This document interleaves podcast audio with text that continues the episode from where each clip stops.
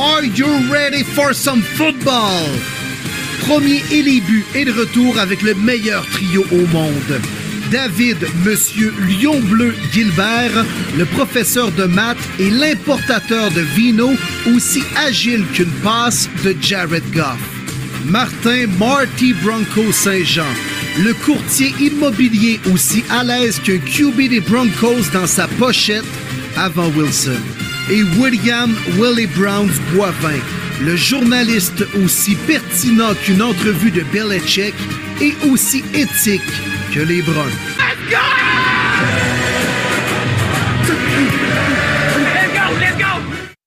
Ok, oui, bienvenue à Premier et les buts. Le trio par excellence est prêt pour vous présenter ce podcast post-Super Bowl. Les boys, comment allez-vous? On a eu euh, sérieusement euh, un match qui a mis un superbe point final à cette saison. Quel show! Honnêtement, là, on ne pouvait pas vraiment demander mieux. Les deux meilleures équipes de la conférence, euh, c'était le match parfait, les boys, parce qu'on sait Super Bowl, c'est regardé par plein du monde. La plupart du monde n'aime pas le football. Puis les puristes du football, évidemment, comme nous autres. Puis on se dit, ah, on veut un show, un gros show, des points, puis let's go. Mais ça a été beaucoup de points, mais un excellent match de football. Honnêtement, tout le monde a été comblé, à part par le show de la mi-temps. Oui, ben, je suis d'accord avec vous autres. Sérieusement, quand on a demandé, tu sais, la majorité du monde à qui on demandait des analyses, des, à moins que tu été un fan des Eagles ou un fan euh, des Chiefs, c'était, ben, on veut un bon show. On l'a eu. Je pense que euh, ça a été un show haut en couleur, un spectacle qui a été, on va l'analyser tantôt, mais en deux parties complètement, la première demi puis la deuxième demi. On a eu une blessure à Pat Mahomes, puis sincèrement, quand c'est arrivé, je pense que tout le monde a fait comme Ah shit, pas encore. Tu sais, puis t'espérais qu'il soit capable de donner le meilleur de lui-même quand même en deuxième demi, chose qu'il était capable de faire. Euh, non, bon, bon show. Moi, j'ai pogné les publicités américaines aussi. Les publicités ont été correctes, sans plus. Je pense que ça n'a pas été un, grand cru à ce niveau-là. Euh, puis le spectacle de la mi-temps, ben écoute, pour ceux qui sont fans de Rihanna, tant mieux, ils ont eu un bon show. Euh, beaucoup trop de lip sync. Puis, tu sais, en même temps, je regarde l'an dernier, tu sais, Eminem faisait du lip sync aussi, on le voyait clairement. Euh, Tout le monde en fait. Oui, exact, on est là, tu sais, je trouve ça dommage. difficile, là. Ouais.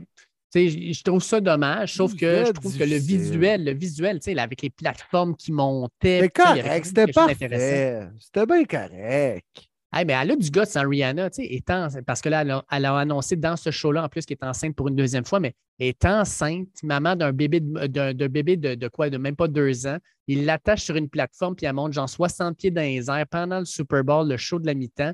Euh, il faut, faut, avoir des cojones, hein, Anna m'a donné.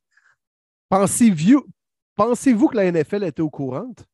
Hmm, bonne question. Euh, je Peut-être, peut-être. En même temps, je pense que la NFL, peut-être en voyant, elle avait quand même un petit baby bump. D'après moi, peut-être qu'effectivement, euh, il était au courant. Mais ils ont bien caché le jeu. En tout cas, s'ils le savaient, ils l'ont bien caché parce que moi, ça a été comme une surprise aussi, un peu comme tout le monde. Ben, d'après moi, ils savaient. Honnêtement, je ne peux pas croire qu'ils ne le savaient pas. Puis, avez-vous vu les genres de rumeurs qui ont sorti? J'ose croire que c'est pas vrai, mais comme quoi que tous les petits danseurs, c'était tout déguisée comme un spermatozoïde, que c'est elle qui était fécondée. Ça a sorti au Journal de Montréal de mémoire ce matin, l'édition du 15 février. J'ai vu quelque chose de passer. Il faudrait que je retrouve l'article, je vais vous l'envoyer à l'instant même. J'étais comme, j'espère que c'est de la un Concept. c'est oui. un concept, là, mais que personne n'a compris. C'est ça. Parce qu'il a fallu nous l'expliquer. Tu sais, quand t'expliques une joke, ça veut dire qu'elle n'est pas tant bonne. Non. Exactement. Je pense pas qu'il Je lis ici sur le 24 heures, excuse. Rihanna était un utérus et ses danseurs des spermatozoïdes. C'est exactement ça l'article. Sincèrement, là, celui qui a... cliquer, en tout cas.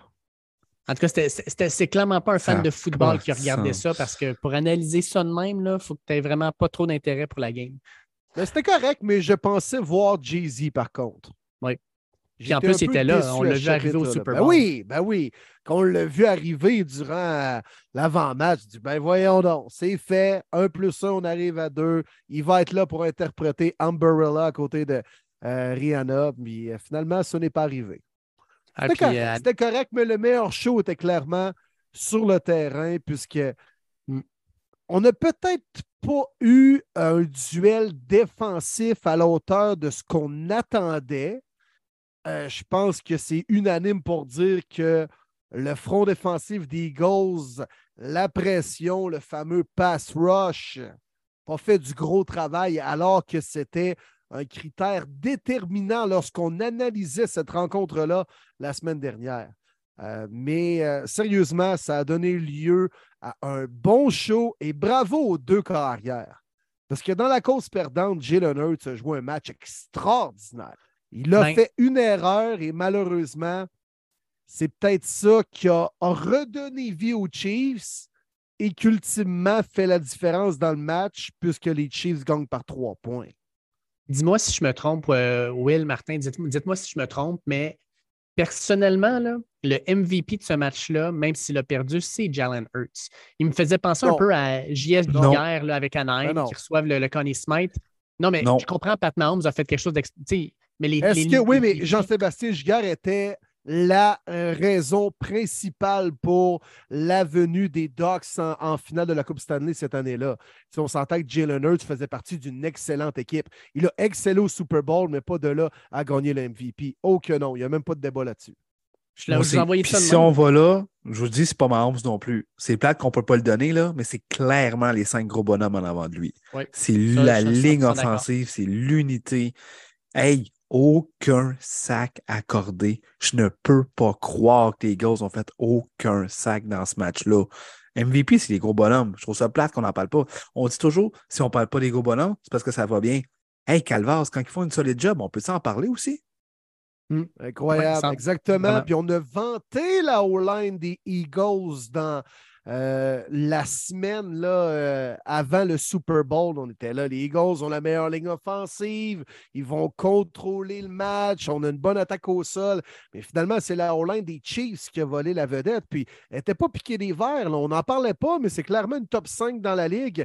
Puis on a reconstruit cette O-line-là euh, après le Super Bowl d'il y a deux ans où Mahomes courait pour sa vie contre les Bucks. On a dépensé des gros dollars, on a fait des transactions. Sérieusement, ça a valu la peine. Creed Humphrey, d'ailleurs, je l'appelle le bébé Kelsey, puisqu'il est euh, le nouveau, peut-être, Jason Kelsey de la NFL. Ça va être un centre All-Pro pendant peut-être 10 ans de temps. Ouais. Puis il y a une chose que je n'ai pas compris. Moi, Jonathan Gannon, le DC des Eagles, euh, pendant toute la saison, les Eagles ont été capables d'amener de la pression seulement avec quatre gars sur la ligne. Euh, C'était l'équipe qui le faisait le mieux, mais clairement, dans ce match-là, ça ne marchait pas. En première demi, là, oui, ils ont mis de la pression sur Mahomes, ils l'ont frappé cinq fois, mais ils n'ont pas eu de sac.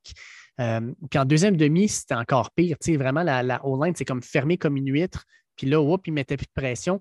Pourquoi il n'a pas commencé à faire des blitz, à être un peu plus exotique? C'est ce qu'on a vu du côté des Chiefs, justement. Là. On a vu que Spagnolo, il a changé un petit peu sa façon de faire. On a amené des covers zero. On a essayé de faire des blitz, de mélanger un peu à la sauce pour voir ce que ça donnerait. On ne l'a pas fait chez les Eagles. Puis je pense que ça a été une grosse erreur parce que, ben, clairement, la pression n'arrivait pas assez vite. Puis Mahomes pouvait faire ce qu'il voulait.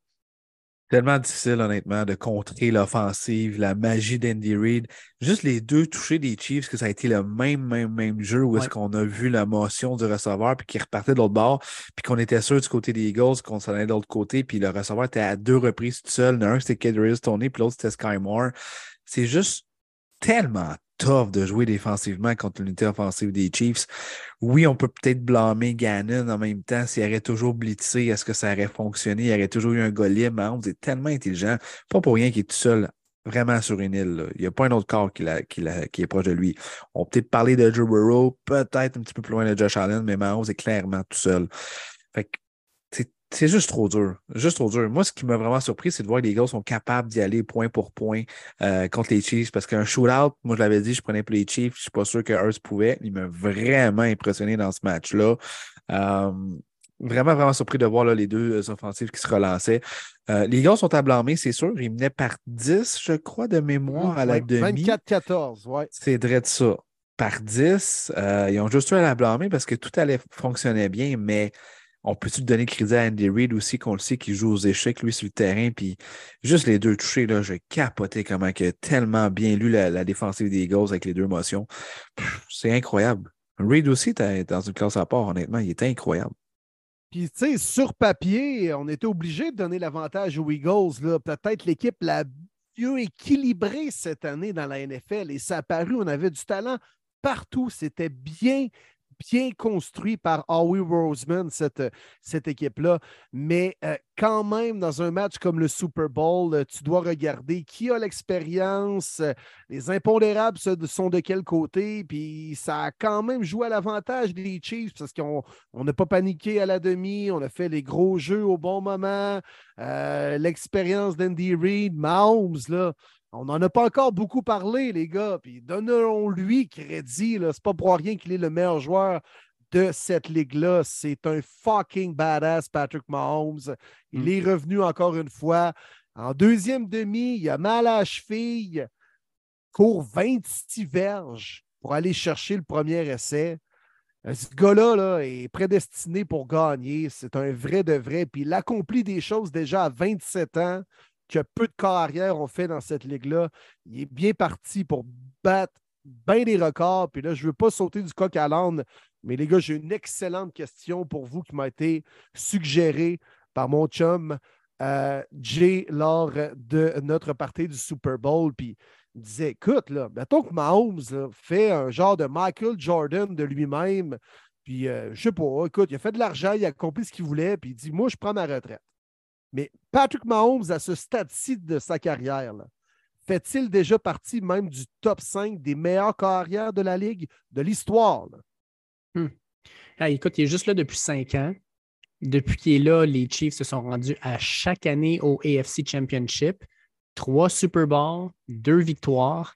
Il y a un très, très beau résumé. Euh, sincèrement, tant qu'à moi, présentement, il y a un plus beau résumé que plusieurs des gars qu'on considère comme les meilleurs dans la ligue, des, futurs Hall of Famers, des Aaron Rodgers de ce monde. Mais je pense que pour être classé comme un gars qui va se retrouver justement au Hall of Fame et qui est considéré comme un des meilleurs de tous les temps, c'est pas juste cinq ans. Il faut que tu montres une certaine longévité. moi, je pense que euh, ce qui caractérise, par exemple, Tom Brady, c'est justement cette longévité-là qui a été capable de le faire aussi longtemps. Je pense que Joe Montana l'a fait un peu moins longtemps, mais a été aussi extraordinaire. Euh, Peyton Manning, même principe. Euh, puis, tu sais, tu peux en parler aussi, Martin, mais tu sais, John Elway a quand même perdu des Super Bowls avant de pouvoir gagner ces deux derniers. Il a été un des carrières les plus dominants de la ligue pendant tellement d'années. Euh, je pense que c'est aussi la, durée de temps qui va jouer dans la balance.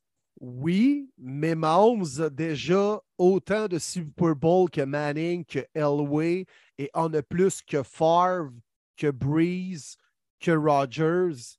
C'est. Euh, ça en est une bonne question qui est sérieux. On peut en débattre, je pense, jusqu'à demain matin. Là.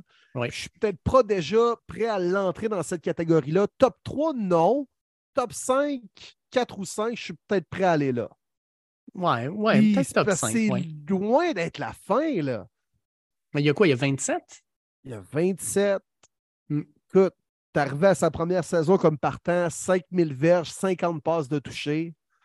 Au-delà des stats, le gars, c'est un winner. Là. Puis là, vous allez me dire, ouais, mais il est bien entouré. C'est vrai. C'est tout à fait vrai. Joe Montana n'était pas bien entouré, lui, à l'époque, avec les Niners.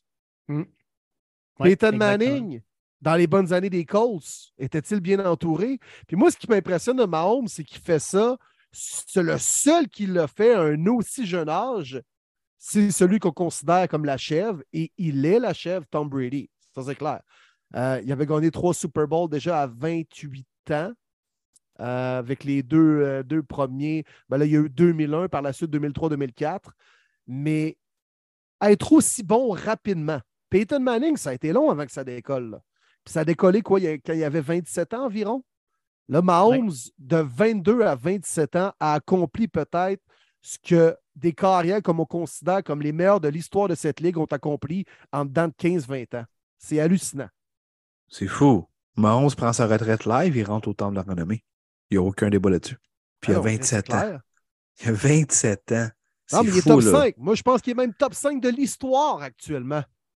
Ah, c'est un bon débat à avoir. C'était ma question tantôt. C'est big pareil. Ah, puis tu sais, moi, j'ai entendu dans un podcast cette semaine qui disait, tu sais, on, compare beaucoup Brady puis Mahomes, mais l'impact que Mahomes a sur son équipe quand on regarde les adjusted points per possession selon quand lui est là puis quand lui n'est pas là, Brady, il était 24e dans la ligue dans ses premières saisons parce que clairement, c'était la défensive qui faisait une grosse différence avec les passes dans ce temps-là. Alors que Mahomes, lui, je pense qu'il est deuxième dans la ligue grâce à ça. Tu te rends compte que Mahomes a un impact tellement important sur cette équipe-là quand il est présent, quand il est en santé. Euh, c'est énorme. Puis, on l'a vu encore, il a pris cette équipe-là, il l'a mis sur ses épaules.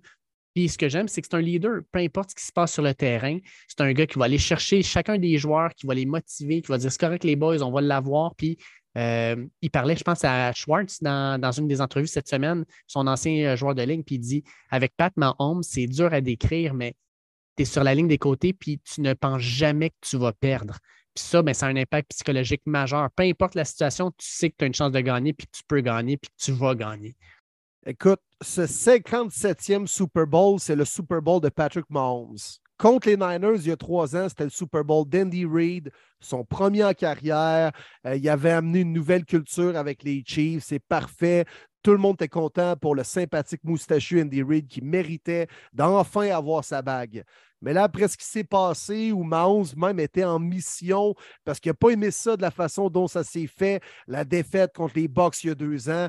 Puis là, bon, tout ce qui s'est, dit durant l'entre-saison, ah, on échange Tyreek Hill, pas sûr, Mahomes, sans sa, son arme de prédilection. Puis là, il a prouvé à tout le monde. Les Chiefs de Kansas City sont loin d'être la meilleure équipe de la NFL actuellement, mais ils ont le meilleur joueur, puis c'est lui qui a fait toute la différence. Patrick Mahomes, actuellement, c'est son Super Bowl à lui, celui-là, avec une cheville et demie en plus de ça. Mm. Sacrement, il faut le faire.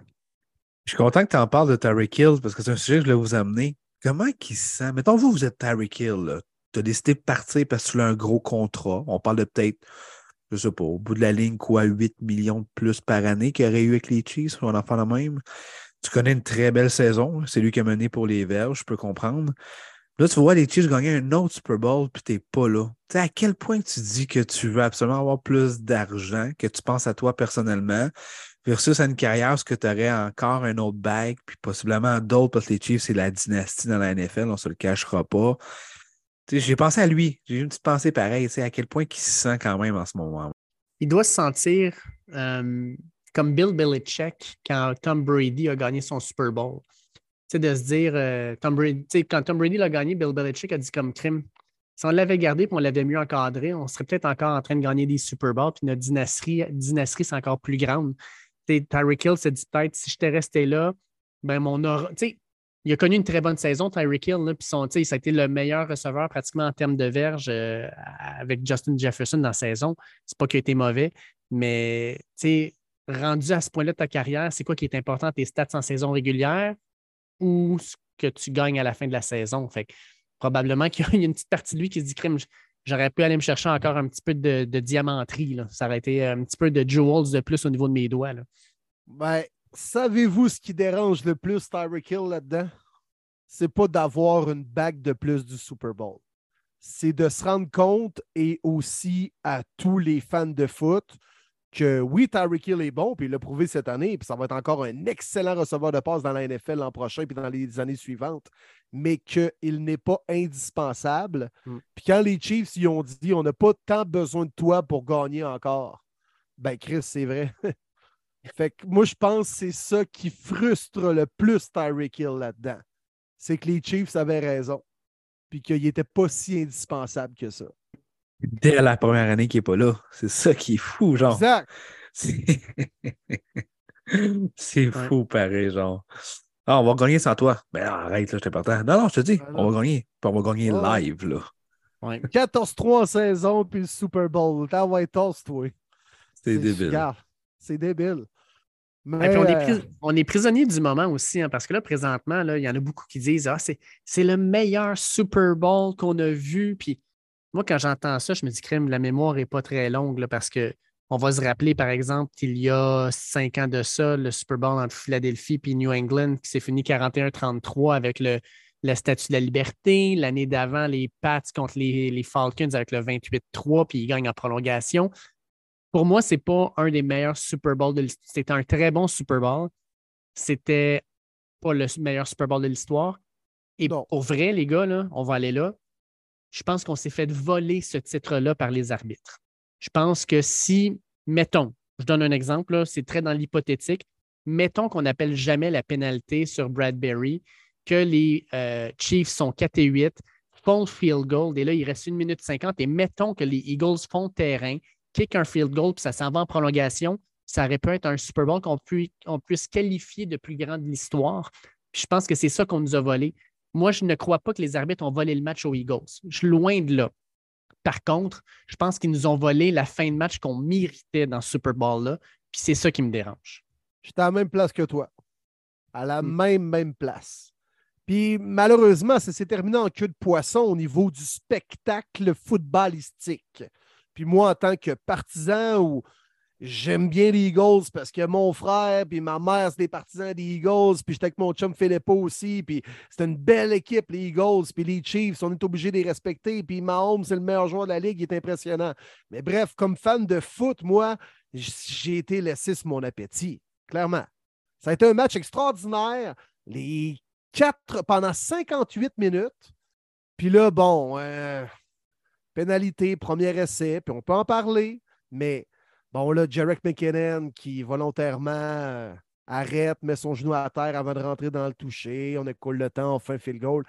Ça s'est terminé en queue de poisson. Là. Ça, il n'y a personne qui peut me dire le contraire. Puis malheureusement, le spectacle s'est terminé de Ah, c'était bon, mon filet mignon, mais la dernière bouchée était peut-être sec un peu. Voilà. Voilà, c'est carrément ça. C'est carrément ça. Le souper, tout était bon. Le dessert, jusqu'à la fin du dessert, whoop, on dirait que j'ai mal au cœur. Oups, je filerai pas, je m'en vais aux toilettes. C'est le même feeling, honnêtement. Puis il faut en parler de ça, honnêtement. C'est. Ça a fait beaucoup de débats. Hein? Je pense que tout le monde l'a vu sur Twitter, euh, sur tous les réseaux sociaux. Il y en a qui sont vraiment 50-50 sur ce sujet-là. Puis je sais pas si les gars vont avoir la même euh, mentalité que moi, mais mon, mon, plus gros problème, quand je l'ai vu live, j'étais comme ben voyons donc, tu colles pas ça à un match comme ça. Là, tu vas à reprise, tu vas à reprise. Tu sais, les arbitres, tu peux juste pas changer ta façon d'arbitrer une rencontre, surtout pas au Super Bowl. Tu as décidé de laisser tes sifflets dans tes poches, pas de problème. Donc, les joueurs connaissaient leur niveau de tolérance. Là, les gens vont me dire, oui, mais Bradbury l'a dit que le holdé. Oui, il l'a retenu. C'est vrai mais il doit en avoir fait dix fois dans la rencontre, puis ça n'a jamais été appelé. Lui, il s'est dit, je vais refaire la même petite affaire, un mini-hold, puis il ne devrait pas l'appeler parce qu'ils n'ont pas appelé un calice pendant toute la soirée. Ah ben, gadon, il l'appelle celle-là. Puis c'est celui qui le fait plus mal. Peu importe, c'est pas la raison que les Eagles perdent. C'est pas la raison que les Chiefs gagnent nécessairement. Il n'est pas là le point. Le point, c'est que si tu veux arbitrer de ce match-là, fais-le 60 minutes pas 58 minutes.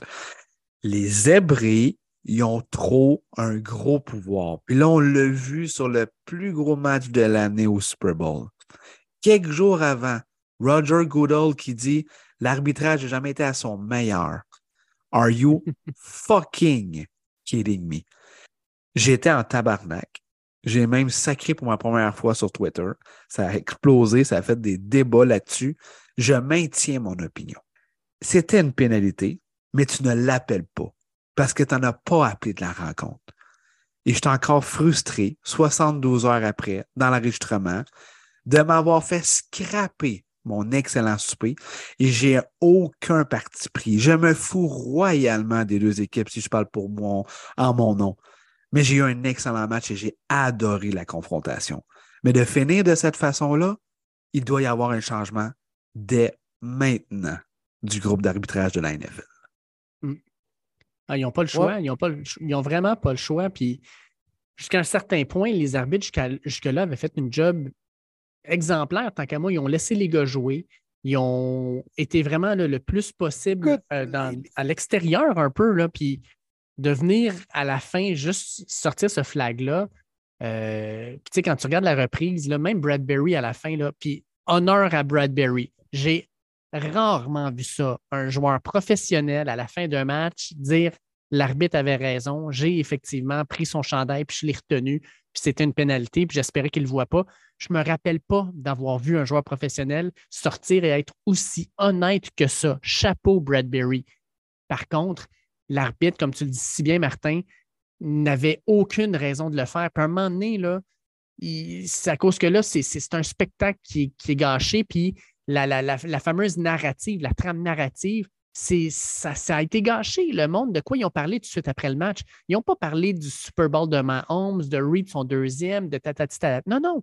Ils ont parlé uniquement de l'arbitrage. Puis c'est ce qu'on voyait sur les réseaux sociaux. Puis être la NFL, puis voir ça, tu viens d'avoir le, la troisième émission télévisée la plus regardée de l'histoire des États-Unis.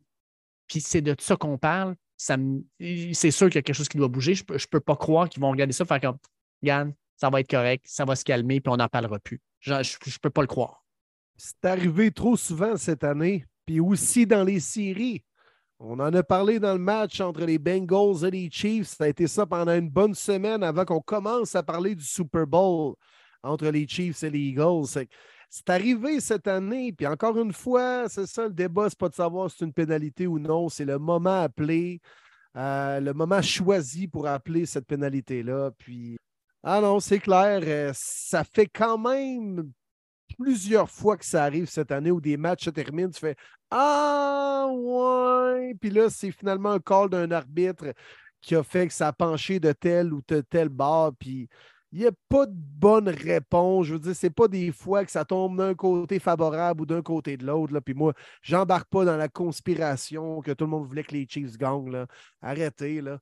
Mais c'est clair qu'au niveau de l'arbitrage, il doit y avoir un changement parce que si tu suis une ligne directrice durant un match, tu ne peux pas déroger de, cette ligne-là, rendu un moment aussi important qu'à la game et sa ligne.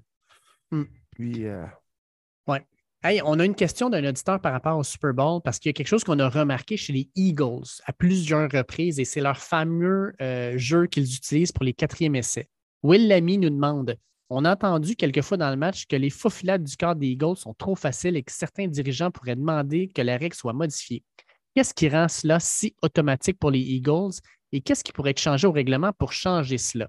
Moi, j'ai mon opinion là-dessus, mais Will, euh, si tu veux embarquer là-dedans, ou Martin, let's go. Ben, écoute, c'est aussi simple que les euh, Eagles ont la meilleure O-line de la ligue et le meilleur centre. Ça part par qui? Une faux filade du corps, ça part par le joueur de centre qui donne lui-même le ballon au corps arrière et qui fonce vers l'avant pour bien sûr plonger donner la verge supplémentaire au moins au carrière pour pouvoir passer.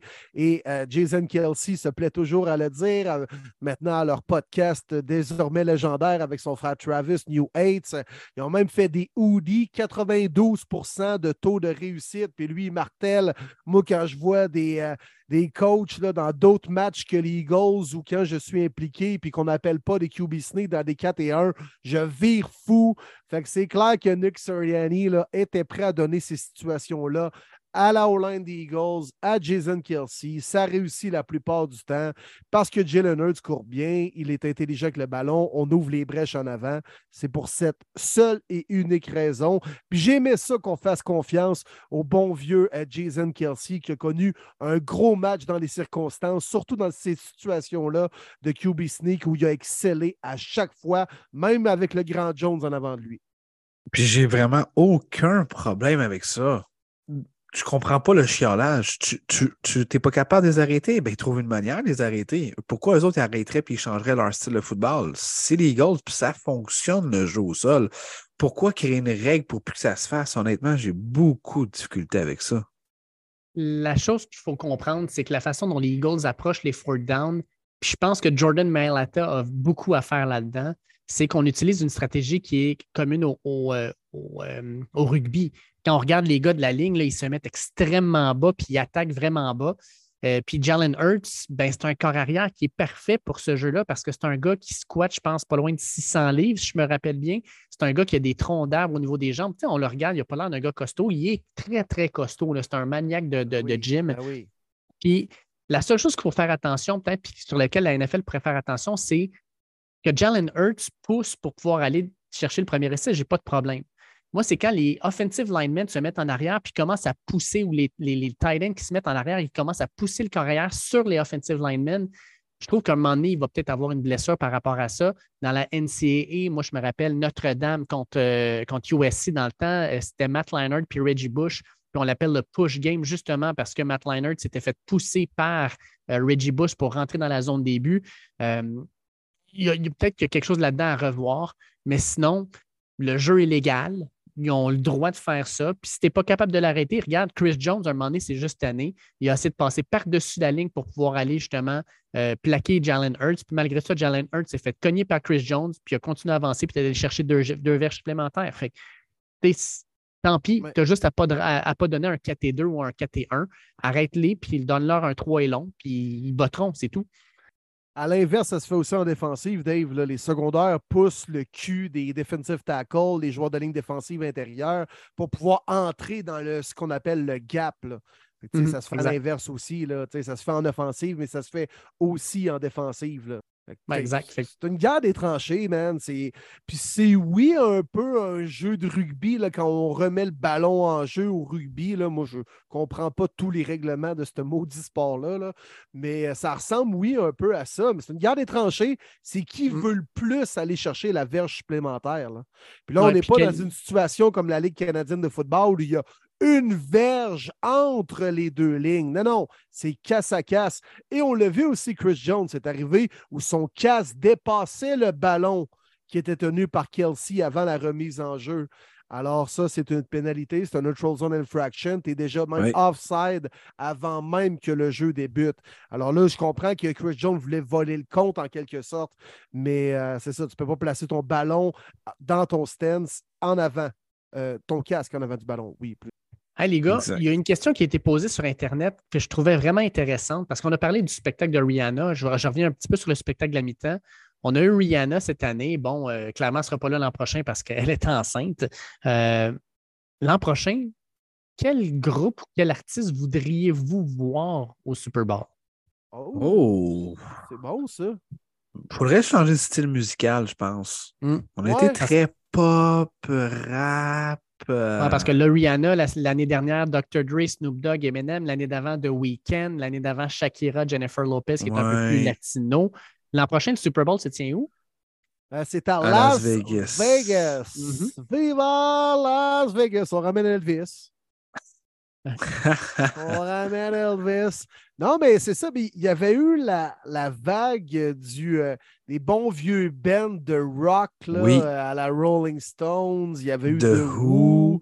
Euh, ça, c'était à la fin des années entre 2005 et 2012, peut-être. C'était bon. Ça.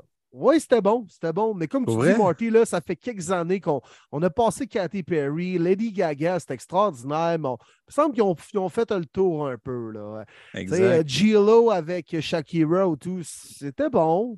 Mais là, on pourrait peut-être. Un... Ouais, c'était beau, c'était plus beau que bon. ben oui, c'est là que je m'en allais. Je reviendrai avec des bons, bons bands de rock. Tu sais. Euh, je suis moins musical depuis des années, je vais être franc avec vous autres, les gars, j'écoute zéro la radio musicale, ces affaires-là. Euh, mais il me semble que moi, je reviendrai un petit peu avec ce style-là.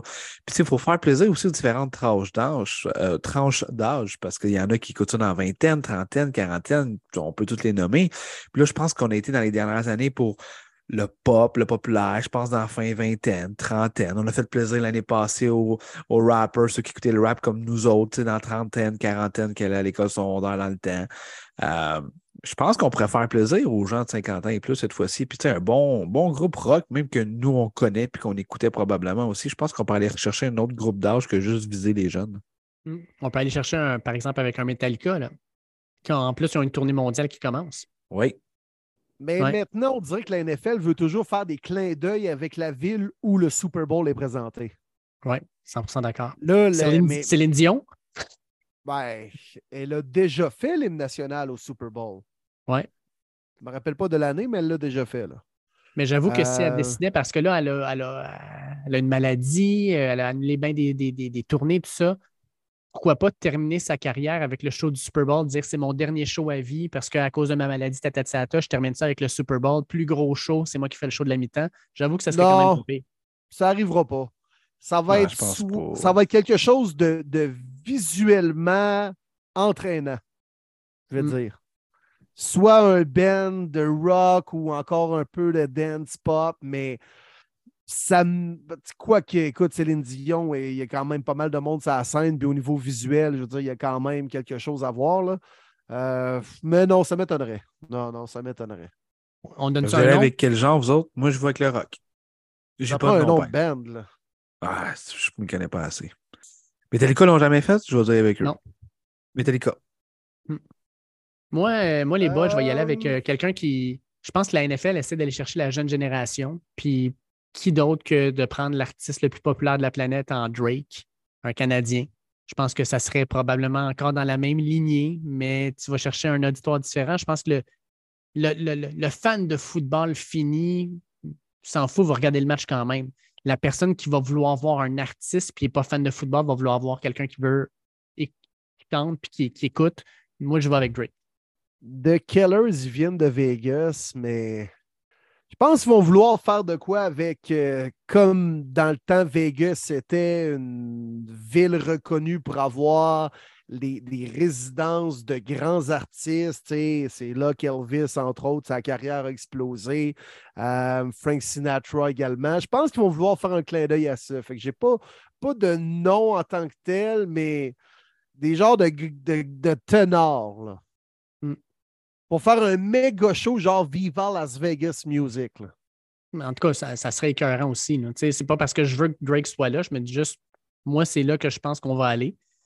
Mais 100% d'accord, tu sais, un show euh, avec des résidents, un, un tigre blanc, euh, les, de, de Siegfried, Siegfried, il peut, il pourrait Ouais, avoir ouais. plein d'affaires. Magic Mike. El- Elton Ben, c'est sûr que- John, ça pourrait être bon. Ah oui, Avec plusieurs invités, ouais. c'est bon ça, j'aime Ça peut ça. être intéressant. Peut être intéressant. Ouais. Mais c'est sûr que le côté show va être incroyable. là. Le budget va être unlimited à Vegas. Là. On le sait, là. C'est la ville de ça.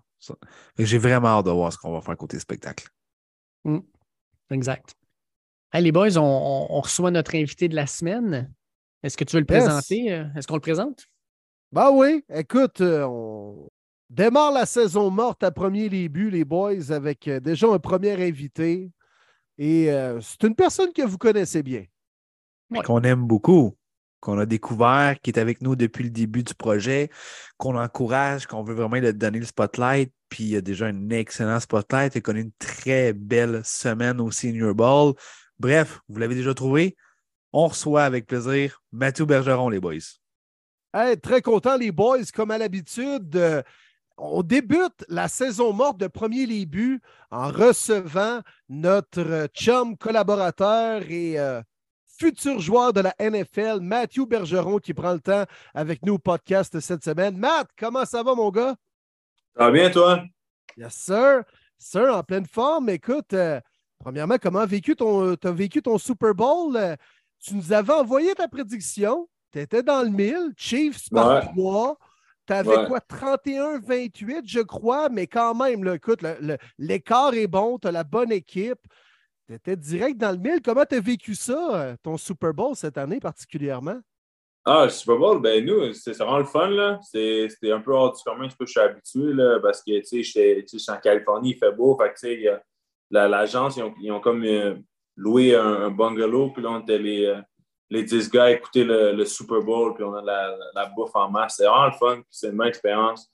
Euh, puis par rapport au score du Super, Bowl, ben, j'ai vu le script sur Twitter, fait que là, fait que j'ai le score. Non, c'est une blague, mais je- parce que je savais que les, deux offensives, c'était des offensives vraiment explosives. Puis euh, la, défensive des Chiefs, c'était, tout au long de l'année, c'était bon.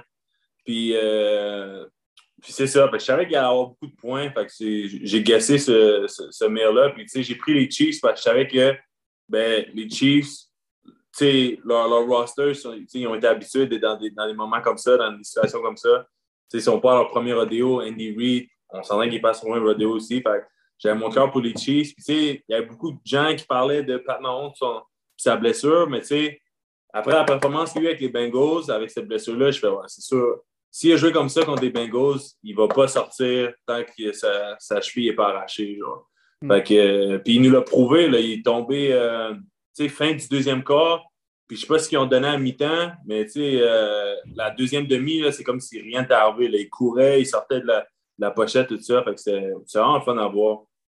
Ah, écoute, c'est- je sais pas, que- je, je suis d'accord avec ce que tu as dit. Ouais, Mathieu, écoute, un moment donné, il part à courir. Il a couru pour quoi 30 verges, sa plus grosse course de la 26 saison. en revenant en deuxième demi. Ben oui. Exact, Ah ouais, c'est puis, ça. hey, il distance les defensive ends puis les linebackers. Tu dis, OK, quelle blessure Mm-hmm. à la cheville. Il y en a qui disent même qu'ils l'ont faké juste pour se donner un petit avantage compétitif. Là. Je suis pas sûr qu'on va aller jusque-là, mais Incroyable. mais quand court pour aller vers le vestiaire à la demi, alors qu'on sait pertinemment qu'il a mal à la cheville, puis il est en train là, de grimacer ses lignes de côté, moi, juste le fait de jogger vers le locker room, là, Matt, toi, comme joueur, est-ce que ça te démontre le fait, puis même tu es en line à côté qui court vers le vestiaire, tu vois ce gars-là quand même jogger, tu fais hey, c'est un vrai, puis on va aller à la guerre avec lui, puis on va finir avec le trophée dans les mains.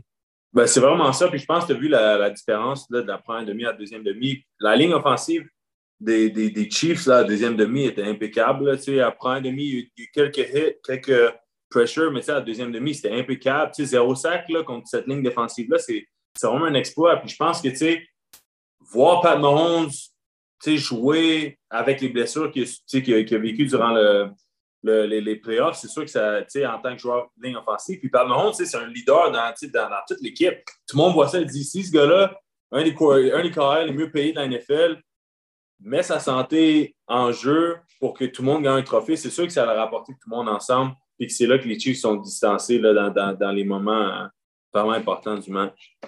Ben, écoute, ben, Dave, on avait une question là-dessus, justement, hein, entre la O-line euh, des Chiefs et le front défensif des Eagles qui était inexistant dans ce match-là. Exact. Écoute, ah, Stéphane Barry, ouais, Stéphane Barry dit Bonjour la gang. J'aimerais que Mathieu nous donne son analyse sur la O-line des Chiefs. Pourquoi les Eagles n'ont obtenu aucun sac pendant le match? Après ça, c'est deux lignes de. Il nous dit comment notre podcast est extraordinaire. Mais euh, en gros, qu'est-ce que tu as remarqué? Puis surtout, Orlando Brown, à la fin du match, il dit pas de zéro sac on a T-shirt. Euh, puis pendant la parade aujourd'hui, justement, il y avait zéro sac du corps sur son chandail. Euh, pour toi, quand tu vois ça, puis vous étiez une gang probablement all-line aussi euh, dans ta gang de 10 joueurs là, euh, qui ont regardé mm-hmm. le Super Bowl, qu'est-ce que vous avez remarqué auprès de la all-line pour qu'ils puissent contrer la, défensive qui avait quand même ramassé 70 sacs du corps pendant la saison des Eagles? Ouais, c'est ça. Sam Reddick, il, il, y avait genre quoi, 19 sacs en rentrant, 19,5, je pense. Ouais, 19,5 en 19 matchs. cette année-là. C'est ça. Tu sais, il y a beaucoup de gens qui disent, là, tu sais, c'est le partage, il y a beaucoup de gens qui disent que les Chiefs ont un avantage parce que la, ligne défensive des Eagles est glissée sur le terrain. Là, parce que le terrain était, glissant. C'est pour, ça, pour ça que les Eagles n'ont pas eu de sac parce que tout le monde glissait sur, sur le terrain. Mais euh, par rapport à ça, mais moi, je pense que c'est vraiment c'est une histoire de deux demi. Je pense que la, première demi, les, les Eagles ils ont réussi à mettre de la pression sur la ligne offensive des Chiefs de, de, Kansas City. Puis ça, c'est. Je pense qu'il y, a eu cinq pressions, puis je ne sais pas combien de QB hits. Mais à la, deuxième demi, c'était impeccable. Puis je pense aussi, c'est au, au, fait que par Mahomes, il était plus mobile à la deuxième demi. Puis en plus, tu vois les quick throws. La balle sortait vite. Il n'était pas dans, dans le pocket comme Jalen Hurst qui avait du temps. Puis tu vois, il, sortait ça vite. Puis je pense que quelque chose que j'ai remarqué. Je n'ai pas fait une analyse détaillée dans la ligne offensive, mais c'est ces petits détails que j'ai remarqués en, regardant euh, la fin de match en, en deuxième demi. Puis ils ont vraiment bien couru la balle aussi. Puis quand tu cours, quand tu cours la balle bien sur un, front défensif, ben, ça t'aide au, euh, au, passing down quand c'est temps de passer la balle. Ils sont, plus balancés. C'est ça. J'ai une question du côté de la ligne offensive des Eagles. On est allé plusieurs fois en situation de faux filade du quart, un QB sneak, là, ça a fonctionné. Puis souvent cette année, on le faisait, on a un taux de réussite extraordinaire. Euh, comme au line, quand le jeu est un QB sneak, comment on sent qu'on s'en va se placer sa ligne? Surtout un gars comme Jason Kelsey, c'est le centre, c'est le joueur le plus important dans une situation comme ça. Puis en plus de ça, c'était quand même un match spécial pour lui. Ben, c'est, dans le fond, ce jeu-là, c'est vraiment une question de mentalité. C'est, euh, euh, c'est, savoir est-ce que tu veux plus que la personne en avant de toi. Puis, tu sais, la ligne offensive des, Eagles, je pense c'est une des meilleures dans la NFL. Puis, ils ont les, ils ont les corps pour bouger des, des, des gros bonhommes. Là. La, la, la ligne défensive là, des, des Chiefs, c'est pas de n'importe qui. Là? Fait que, ils sont Puis Jalen Hurts, il n'est pas petit non plus. Fait que, le, le mélange de OK, on va le faire, la mentalité, puis la ligne offensive des, des, des, Eagles, ils ont une très bonne confiance en soi. Parce ils, ont, ils ont eu du succès toute la, la saison. Fait que, avoir le talent, la confiance, puis avoir un corps arrière qui est. Qui, tu sais, Jalen c'est pas petit, là. Je pense que c'est une recette gagnante pour les Sneak, là. Puis c'était genre quoi? quatrième et deux, genre, puis ils l'ont eu, ils sont. C'est vraiment impressionnant à voir. Écoute, tu en as parlé rapidement, Mathieu, tantôt, mais le terrain, effectivement, avait l'air d'une patinoire. Euh, toi, en tant que joueur, tu as probablement joué des fois sur des surfaces qui étaient loin d'être idéales. Euh, sais, quand tu es en train de te pratiquer un peu, même avant match, tu es sur le terrain, puis tu vois le, terrain, comment tu peux t'acheter en tant que joueur? Euh, tu sais, je sais bien que tu peux changer tes spikes, tout ça, mais à un moment donné aussi, tu peux peut-être changer aussi la façon dont tu te positionnes pour t'ajuster. Comment tu peux gérer ça? Ben, c'est sûr, moi, j'ai euh, joué sur deux types de terrains, le terrain synthétique et le terrain, euh, les, gazons. Puis j'ai vraiment, j'aime mieux être sur le gazon parce que, moi, en tant que joueur de ligne offensive, ça glisse plus pour mes kicksteps, genre mon crampon, il reste pas pogné dans, dans, dans, le turf. Mais euh, pour elle, j'ai jamais eu une situation où, les choses étaient glissantes, où c'était vraiment un, problème. Puis la seule fois que j'ai glissé, c'était quand ma technique n'était pas bonne. Genre, la seule fois que j'ai glissé, c'était quand mon poids n'était pas à bonne place, quand mes pas étaient, un peu mauvais, puis étaient hors du commun. je pense que c'est un terrain glissant. Si ton poids, si tu es, j'ai mon anglais. C'est bien genre balancé, là. si ça ne va pas t'arriver, tu ne vas pas glisser. C'est quand tu fais des, des, des, erreurs, quand tu fais des, faux pas, c'est quand tu n'es pas en contrôle que là, ces choses-là arrivent. Moi, j'ai une question aussi pour le Super Bowl, le Matt. Est-ce que tu as pu euh, manger d'autres choses que des maudits choux de Bruxelles? Tu as pu te gâter avec un vrai snack du Super Bowl quand même, dans les circonstances que tu vis actuellement, où tu venais de finir le Senior Bowl, tu es en préparation pour le Combine. Mais bref, as-tu mangé une petite chicken wings quand même? La, la, nutritionniste, était-tu avec vous autres? ouais, non, non, c'était juste nous. Puis on a la bouffe à volonté, là, puis je me suis pas, je me suis pas gêné. That's it. Écoute, ben, tu veux-tu y aller, Will? Ouais, ben, je me demandais aussi comment tu as vécu ce Super Bowl-là, Matt, en sachant que, écoute, c'est ton dernier, peut-être en tant que fan, puisque l'année prochaine, tu vas être rendu dans cette ligue-là. Ouais, c'est sûr que c'était, c'était un peu bizarre, mais tu sais, moi, j'aime, ça être jour le jour. Puis en ce moment-là, je votais pour les Chiefs. Puis j'étais en mode fan, puis j'appréciais le moment, puis j'ai regardé la time show comme tout le monde, comme un fan. Dans ma tête, je n'étais pas, ah, l'année prochaine, ça va être moi. Tu sais, je, je, prenais ça jour le jour, puis j'appréciais le moment présent. Euh, parce que je suis avec mes amis, puis on était sur le bord de la plage, puis c'était juste un, beau moment. Si l'année prochaine, ça va être différent. Puis je pense l'année prochaine, je vais juste approcher ça comme quoi j'aimerais être dans cette position-là. Puis tu sais, euh, en espérant que les choses vont bien, puis que j'atterrisse dans une équipe qui, qui, a une chance de compétitionner pour, euh, pour le, le, le, le, trophée. Mais tu sais, c'est. Euh, je suis vraiment choyé d'être dans cette position-là, de pouvoir dire que l'année prochaine, j'aurai une chance de compétitionner pour ça. Mais tu sais, il ne faut pas regarder trop loin, puis il faut profiter du moment présent. Mhm. Ben, un bon show en plus, autant sur le terrain que Rihanna a demi. On a eu un bon show en plus. C'est un, bon, show, là. Vraiment, vraiment. vraiment. Parlons-en justement de ton passage vers la NFL parce que là, tu es dans les premières étapes vers ce processus-là. On peut revenir sur le Senior Bowl qui a eu lieu il y a à peu près deux semaines. Euh, Senior Bowl à Mobile en Alabama. Euh, tu as dit que tu as rencontré les 32 équipes de la NFL dans des entrevues, tu as eu les pratiques pendant la semaine, tu as eu le match le samedi. Euh, pour toi, cet événement-là que tu as vécu, c'est quoi les moments forts, les moments que tu as vraiment appréciés? T'as-tu le temps de l'apprécier ou ça a juste été comme un gros tourbillon puis tu as fini de faire comme Ah, man, ça c'est déjà fini, il faut déjà que je me prépare pour le combine. Comment tu vécu ça, cette, semaine-là à Mobile? Ben, c'est sûr que c'était beaucoup mentalement parce que une semaine comme ça, c'est euh, dur sur le corps, c'est dur sur le mental parce qu'il faut que tu sois genre, euh, comment dire, faut que tu sois présent mentalement, genre 5h30 du matin à 11h30 du soir, puis ça recommence pendant 7 jours. Fait il n'y avait pas comme de pause où je suis là, ah, OK, je m'assis, je fais rien, je pense à rien. Genre, à chaque fois, je pense. Quand j'avais du temps, ben, il fallait que j'apprenne un playbook, genre, pour.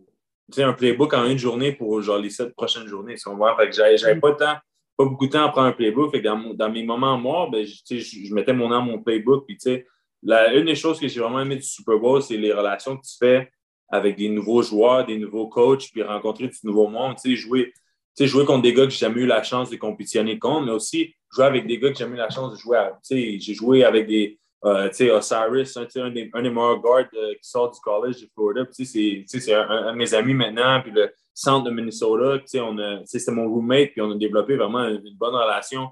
juste faire une nouvelle rencontre comme ça, je pense que c'est la chose que j'ai vraiment aimé euh, du, du, Senior Bowl, là, de te rencontrer. Puis de d'apprendre des nouvelles choses.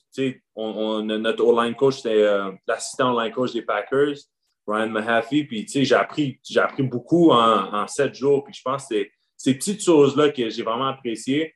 Euh, c'est sûr que, tu sais, avoir une entrevue avec les équipes de la NFL, c'est impressionnant. Puis, je suis vraiment content. Puis, je ne veux pas, je reste un petit gars de Victor. Là. Fait que, juste avoir la chance de parler avec des gars comme Mike Tomlin, Mike Vrabel, puis GM de certaines équipes, j'étais vraiment choyé. Puis, j'ai pas pris ça léger. J'ai vraiment pris ça à cœur. Écoute, ça se passe rapidement en plus. là. C'est quoi? C'est euh, aux 15 minutes, tu as une entrevue avec une autre équipe. Comment ça se passe dans. Est-ce que tu réalises aussi que dans le fond, les équipes de la NFL veulent repêcher des êtres humains et pas juste des joueurs de football? Ah, ben c'est vraiment ça. Puis, tu sais, je pense que c'est les choses que les gens oublient, les médias oublient. Euh, tu sais, quand, quand je vois les choses passer sur Twitter, c'est que, tu sais, à de la journée, les équipes, ils vont faire des choix par rapport avec la personne qui, ça connaît, qui, une bonne connexion. Tu comprends? Eux, ils veulent apporter non seulement un, un, bon athlète, mais quelqu'un qui va, qui va fitter avec leur culture et avec leur vestiaire. Puis je pense que c'est là que je, je score beaucoup de points parce que je pense je me considère comme quelqu'un de social. Puis à Syracuse, j'ai j'ai des bonnes relations avec mes, mes coéquipiers, puis avec le coaching staff là-bas, tout le, monde, tout le monde apprécie, puis j'apprécie tout le monde là-bas. Puis je pense que, je peux me confondre avec, différentes masses de différents backgrounds. Puis, mon, mon background au Québec me permet d'apporter quelque chose de nouveau au locker room. Puis, mon expérience à Syracuse, j'ai eu beaucoup d'expérience sur le terrain. J'ai été nommé capitaine. Fait que je pense juste apporter ce certain leadership-là dans un vestiaire NFL, je pense que c'est quelque chose qui, qui m'aide beaucoup dans ce processus-là. Parce que oui, les équipes m'apprécient en tant que joueur, mais ils m'apprécient aussi en, tant que personne. Puis je pense que c'est quelque chose qui est vraiment important. Puis des fois, il y a un peu overlook. Il y a des top prospects, c'est des en anglais, on dit des dickheads, là. C'est des, euh, des niaiseux. Puis, euh, tu sais, oui, tu peux avoir le temps du monde, mais il faut que tu sois une personne, il faut que les gens apprécient ta, à, ta présence, là. Hey, Matt, euh, tu sais, en as parlé rapidement. comme, normalement, quand tu joues à Syracuse, tu joues toujours avec, avec, à peu près les mêmes gars. Là, c'était vraiment comme un all-star, le crew. Tu, sais, tu regardes sur la ligne, quand vous étiez starter, il y avait toi qui est probablement un gars qu'on pense sortir en deuxième, troisième ronde. Euh, à côté de toi, tu avais euh, Steve Avila qui était au National Championship avec TCU, qui est un guard. Euh, John Michael Schmitz, qui est probablement le meilleur centre du repêchage, qui va sortir première ou deuxième ronde. Comme tu disais, Osiris Torrance, probablement top 15, peut-être top 20 qui va repêcher. Puis Darnell Wright, le tackle de Tennessee, qui a été l'offensive tackle, ben, l'offensive lineman of the Senior Bowl. Euh, comment c'est de, jouer avec justement une, ligne un peu all-star, des, des gars vraiment là, euh, euh, bien cotés, puis qui vont faire la NFL comme toi, qui vont être repêchés rapidement. Comment tu te sens en regardant ces gars-là à côté de toi, et dire, crème, j'étais avec ces gars-là, c'est malade, tu sais? Ah, ben c'est vraiment le fun. Puis comme je te dis, c'est vraiment là où tu sais, ça t'apprends de ces gars-là, tu comprends? T'es pas la.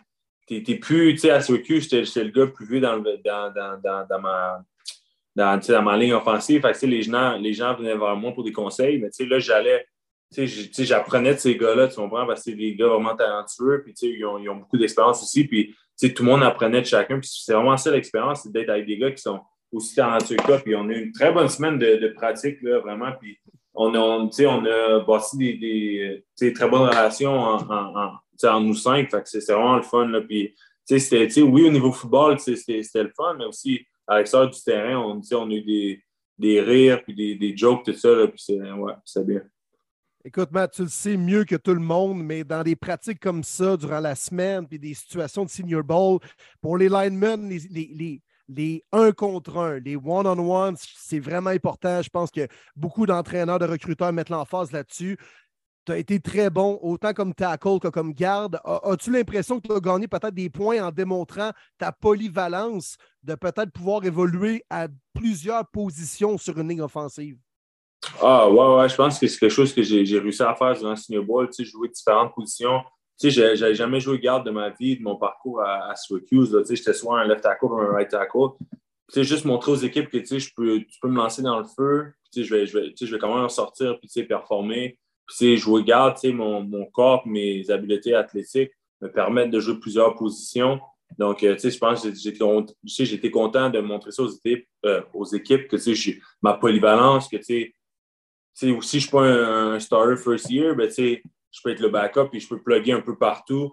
Parce que une saison NFL, c'est long, 17 games, 3, games de pré-saison, puis après, c'est les playoffs. il va y avoir des blessures, mais savoir qui peut être capable de uh, fill in the boots when, when it's time quand c'est quand il y a des gens qui vont uh, tomber au, au combat. y a-tu même des équipes, sans les nommer, qui t'ont dit qu'ils te voyaient peut-être plus comme garde dans la NFL ou c'est clair que tu peux dépanner comme garde, mais ton avenir est comme bloqueur? Ben, c'est sûr qu'il y avait des, des, des, feedbacks des différentes équipes parce qu'il ne faut, pas oublier aussi que les, les, équipes ont des différents besoins. C'est sûr que les équipes qui avaient deux tackles, qui, qui, avaient leurs deux franchise tackles, c'est ceux qui me voyaient comme garde parce que là, cette année, on est comme on est dans une classe où le, il n'y a pas beaucoup de gardes, tu comprends? Il y, a beaucoup de il y a beaucoup de gars qui ont joué tackle au collège qui sont considérés comme gardes. Il n'y a pas beaucoup de gardes. Donc, euh, les équipes comme Minnesota, où ils ont deux bons tackles, ils ont Dersa, Brian O'Neill, c'est ceux qui, eux, voient à l'intérieur parce qu'ils n'ont pas de besoin au tackle. Les équipes comme les Seahawks, ils ont Charles Cross, Abraham Lucas à droite. C'est ceux qui vont voir comme garde parce qu'ils ont, ils ont un besoin à l'intérieur, ils n'ont pas un besoin à l'extérieur. C'est vraiment, ça dépend vraiment des besoins des équipes. Je parlais au, GM des Steelers, ben, eux, ils ont besoin d'un tackle. Puis il m'a dit, Mathieu, je te vois comme tackle. Tu sais, je parlais à Mike Vrabel à Tennessee. lui, il, me voit comme un tackle, mais parce qu'ils ont besoin d'un tackle. C'est vraiment, ça dépend vraiment des, besoins des équipes. Mais ma, polyvalence, mes habiletés athlétiques me permettent de jouer à plusieurs positions. Donc, si mon, si mon nom est appelé à n'importe quelle équipe, je vais pouvoir jouer soit garde ou tackle. Hey Matt, je veux juste te ramener à un jeu en particulier du match du Senior Bowl. Parce que tu en as parlé un peu tantôt, dès que tu avais un moment libre, c'était de pitcher dans ton playbook parce que tu avais un nouveau livre à, apprendre. Tu sais, à Syracuse, je ne sais pas combien de fois tu as dû refaire ça parce que tu as quand même starté 39 matchs. Fait que là, tu avais quelque chose de nouveau. Puis, euh, à un moment donné, justement, il y a eu un jeu où tu es resté, comme on dirait, un peu comme. Euh, tu sais, on dirait que tu ne t'attendais pas au jeu qui a été appelé. Puis, il a fallu que tu te reprennes rapidement. Euh, tu es comme resté un peu immobile, puis à un moment donné, tu as commencé à bouger. Euh, comment tu as, trouvé ça, justement, en moins d'une semaine, devoir apprendre un nouveau playbook, des nouveaux appels, etc., alors que, justement, je pense que tout le monde sur la ligne vivait la même chose. Euh, comment tu t'ajustes à ça, puis tu te prépares, justement, parce que dans la NFL, ça va être un peu le même principe quand tu vas rentrer. Ben, c'est sûr, dans le fond, un All-Star Game comme ça, c'est sûr, c'est difficile de, de une communication en genre trois pratiques. C'est sûr, la communication ne sera pas parfaite que ce soit entre nous, entre les joueurs de ligne offensive, mais tu sais, c'était tough durant la semaine parce que chaque corps arrière a, une, cadence un peu différente. Puis là, c'est une nouvelle cadence que tu sais, c'est pas tout le monde qui est habitué à ça. Fait que, il y avait quelques, il y avait quelques trucs sur la ligne offensive qui c'était genre la connexion entre nous et le corps arrière, tu sais, c'était pas tout le temps à 100 parce qu'on avait genre deux, trois pratiques ensemble, puis tu sais, on n'avait pas toutes les reps. C'est difficile de bâtir une connexion puis de dire, OK, ouais, ce carrière-là, il a ces tendances-là, puis euh, sa voix est comme ça, puis c'est comme ça qu'il dit à cadence, tout ça. c'est difficile de faire ça durant le senior bowl. c'est pour ça, à quelques reprises, tu vois, durant les pratiques, des fois, il y a des false starts, des fois, il y a des offsides, des fois, il y a, quelqu'un qui snap la balle, puis il n'y a personne qui bouge, puis c'est ça qui arrive. c'est, difficile de bâtir cette connexion-là, puis quelque chose, parce qu'on vient de plein d'endroits différents, puis là, eux, ils essaient de nous montrer quelque chose pour, genre, trois pratiques. Il y a des gars qui vont, qui viennent. Il y a plein de gars qui sont partis, qui sont venus dans une minute. C'est difficile de bâtir une, connexion là, dans ça. Ouais. All right. Hey, on a une question de Massave sur, euh, sur Twitter, en fait, qui nous demande euh, question pour Matthew. S'il peut le dire, avec quelle équipe il a eu le plus cliqué durant les rencontres au Senior Bowl? Euh, quelle équipe? Ben, c'est sûr que moi, j'ai cliqué avec les équipes qui, sais, qui comme je te dis tantôt, là, on avait vraiment une, bonne connexion. Là, je te dirais, au moins 10 équipes que je peux te dire que c'est vraiment le fun, et qu'on a vraiment, tu sais, c'est allé plus loin, puis on a commencé à parler de mon parcours, puis on, on, a, on a déraillé, puis touché plein de sujets, puis c'est juste, je pense, le flot de la conversation, mais tu sais, ces personnes-là, ce pas des personnes qui sont vraiment en position de, de faire, de, de, de, prendre les, décisions importantes, de rappeler, ah, ah, Jeff Bergeron, I had a great meeting with Bergeron. C'est juste eux, ils essaient d'apprendre à connaître. Puis je pense que il y a 10 différentes équipes que c'est vraiment, ça a vraiment cliqué, genre, puis on, on, a, on a parlé, touché plein de sujets. Puis il y avait d'autres équipes que c'était genre, ça, ça a bien été, mais c'est le, le, format de l'entrevue, c'était différent. Eux, c'était plus structuré. Puis on parlait des Seahawks tantôt, mais chaque équipe avait son, sa, sa, son approche. Son, soit son approche, c'est ça. Peux-tu juste nous dire si les Browns et les Lions bleus de Dave étaient là-dedans ou sinon on va être déçus et on va, militer pour notre équipe? Là? euh, je pourrais, je, je m'en souviens pas exactement c'est qui les équipes là, parce que 32 différentes interviews, c'est c'est difficile de se rappeler tous les détails, mais je pourrais Pourtant, dire. un, un, lion bleu, c'est quand même assez iconique. ouais, ouais, ouais. mais pour elle, ça, en général, ça a bien été avec tout le monde. Mais je te dirais, il y a vraiment genre 10. Sais, je ne peux pas les, les, nommer parce que je ne m'en souviens plus, là, mais je, je m'en souviens vraiment qu'il y avait genre, tu sais, handful of uh, conversations où ça a vraiment, vraiment bien été. Là. Avec tes Giants, mettons, est-ce que c'était le fun, au-delà d'être business, est-ce qu'il y avait quand même le petit fan des Giants en dedans de toi, mettons? Ben oui, ben oui. Quand, quand j'ai parlé à Dable, c'était impressionnant là, de avoir une conversation avec lui. Puis, j'ai regardé les Giants en tant que fan cette saison, puis là, j'ai une conversation avec le head coach, j'ai gagné le coach of the year. Fait que, c'était. La personne dans moi, elle faisait le fan un peu, mais à l'extérieur, j'étais sérieux, puis je répondais aux questions. Là. C'est bon, ça. Ah, mais pendant que la porte est ouverte juste un Ouais. peu, es-tu content du parcours des Giants cette année? Quand même, écoute, euh, belle Ben saison, sérieusement. Là. Ben oui, ben oui, c'est ça, gars. Tu sais, avoir une victoire en playoff, on n'a pas gagné en playoff depuis, euh, je peux même pas, 2016, 2015, genre. Ouais. Que, tu sais, c'est- c'est la dernière, en tout cas, je m'en souviens même pas c'est quand la dernière. La dernière fois, je pense que c'était avant qu'on. euh, C'est quand les gens ont gagné le Super Bowl. il dernière- était allé contre les Packers. C'est l'année où les Puis receveurs avaient pris une photo sur le bateau, là, le boat. C'est ça, euh, c'est ça. Ah ouais. C'est la dernière fois que les Giants étaient en playoff. C'est ça. Ouais. Moi, je pense que c'est coach de première année, se ramasser en playoff, 9-7, euh, une victoire de playoff, juste voir. Puis, tu sais, le, le- roster des Giants, c'était. Je veux dire, il n'y en avait pas grand-chose en défensive, là. C'était. Ah, écoute, les receveurs, mettons, là, là, Ben, c'est ça, ça faisait la job, les- par contre, ça faisait la job. ça faisait la job, on l'a fait marcher, mais je pense que c'est ça qui est spécial avec Giants, c'est qu'ils ont, ils ont fait une run, une playoff run, avec rien, genre. Tu sais, c'est sûr que Saquon Barkley, c'est un bon running back, mais tu sais, Daniel Jones, c'est pas un top corps arrière, mais tu sais, il a joué, il a joué vraiment bien dans les moments, dans les moments importants. Puis tu sais, les receveurs, Isaiah Hudgens, like, des gars de practice squad, genre, qui, qui, qui sont call-up puis ils font des jeux dans les moments importants. C'est c'est vraiment le fun à voir, là, en tant que Mm. fan. Là, les Hey, Giants, on fait quoi? On signe Daniel Jones, on signe Barkley, puis on garde le même noyau, là? Ben, c'est sûr qu'il faut signer ces deux-là. là. Je pense qu'ils ont, ils ont développé le rôle de capitaine. Puis je pense que c'est important euh, pour la culture des Giants de garder ces gars-là parce que je pense que c'est le noyau de l'équipe.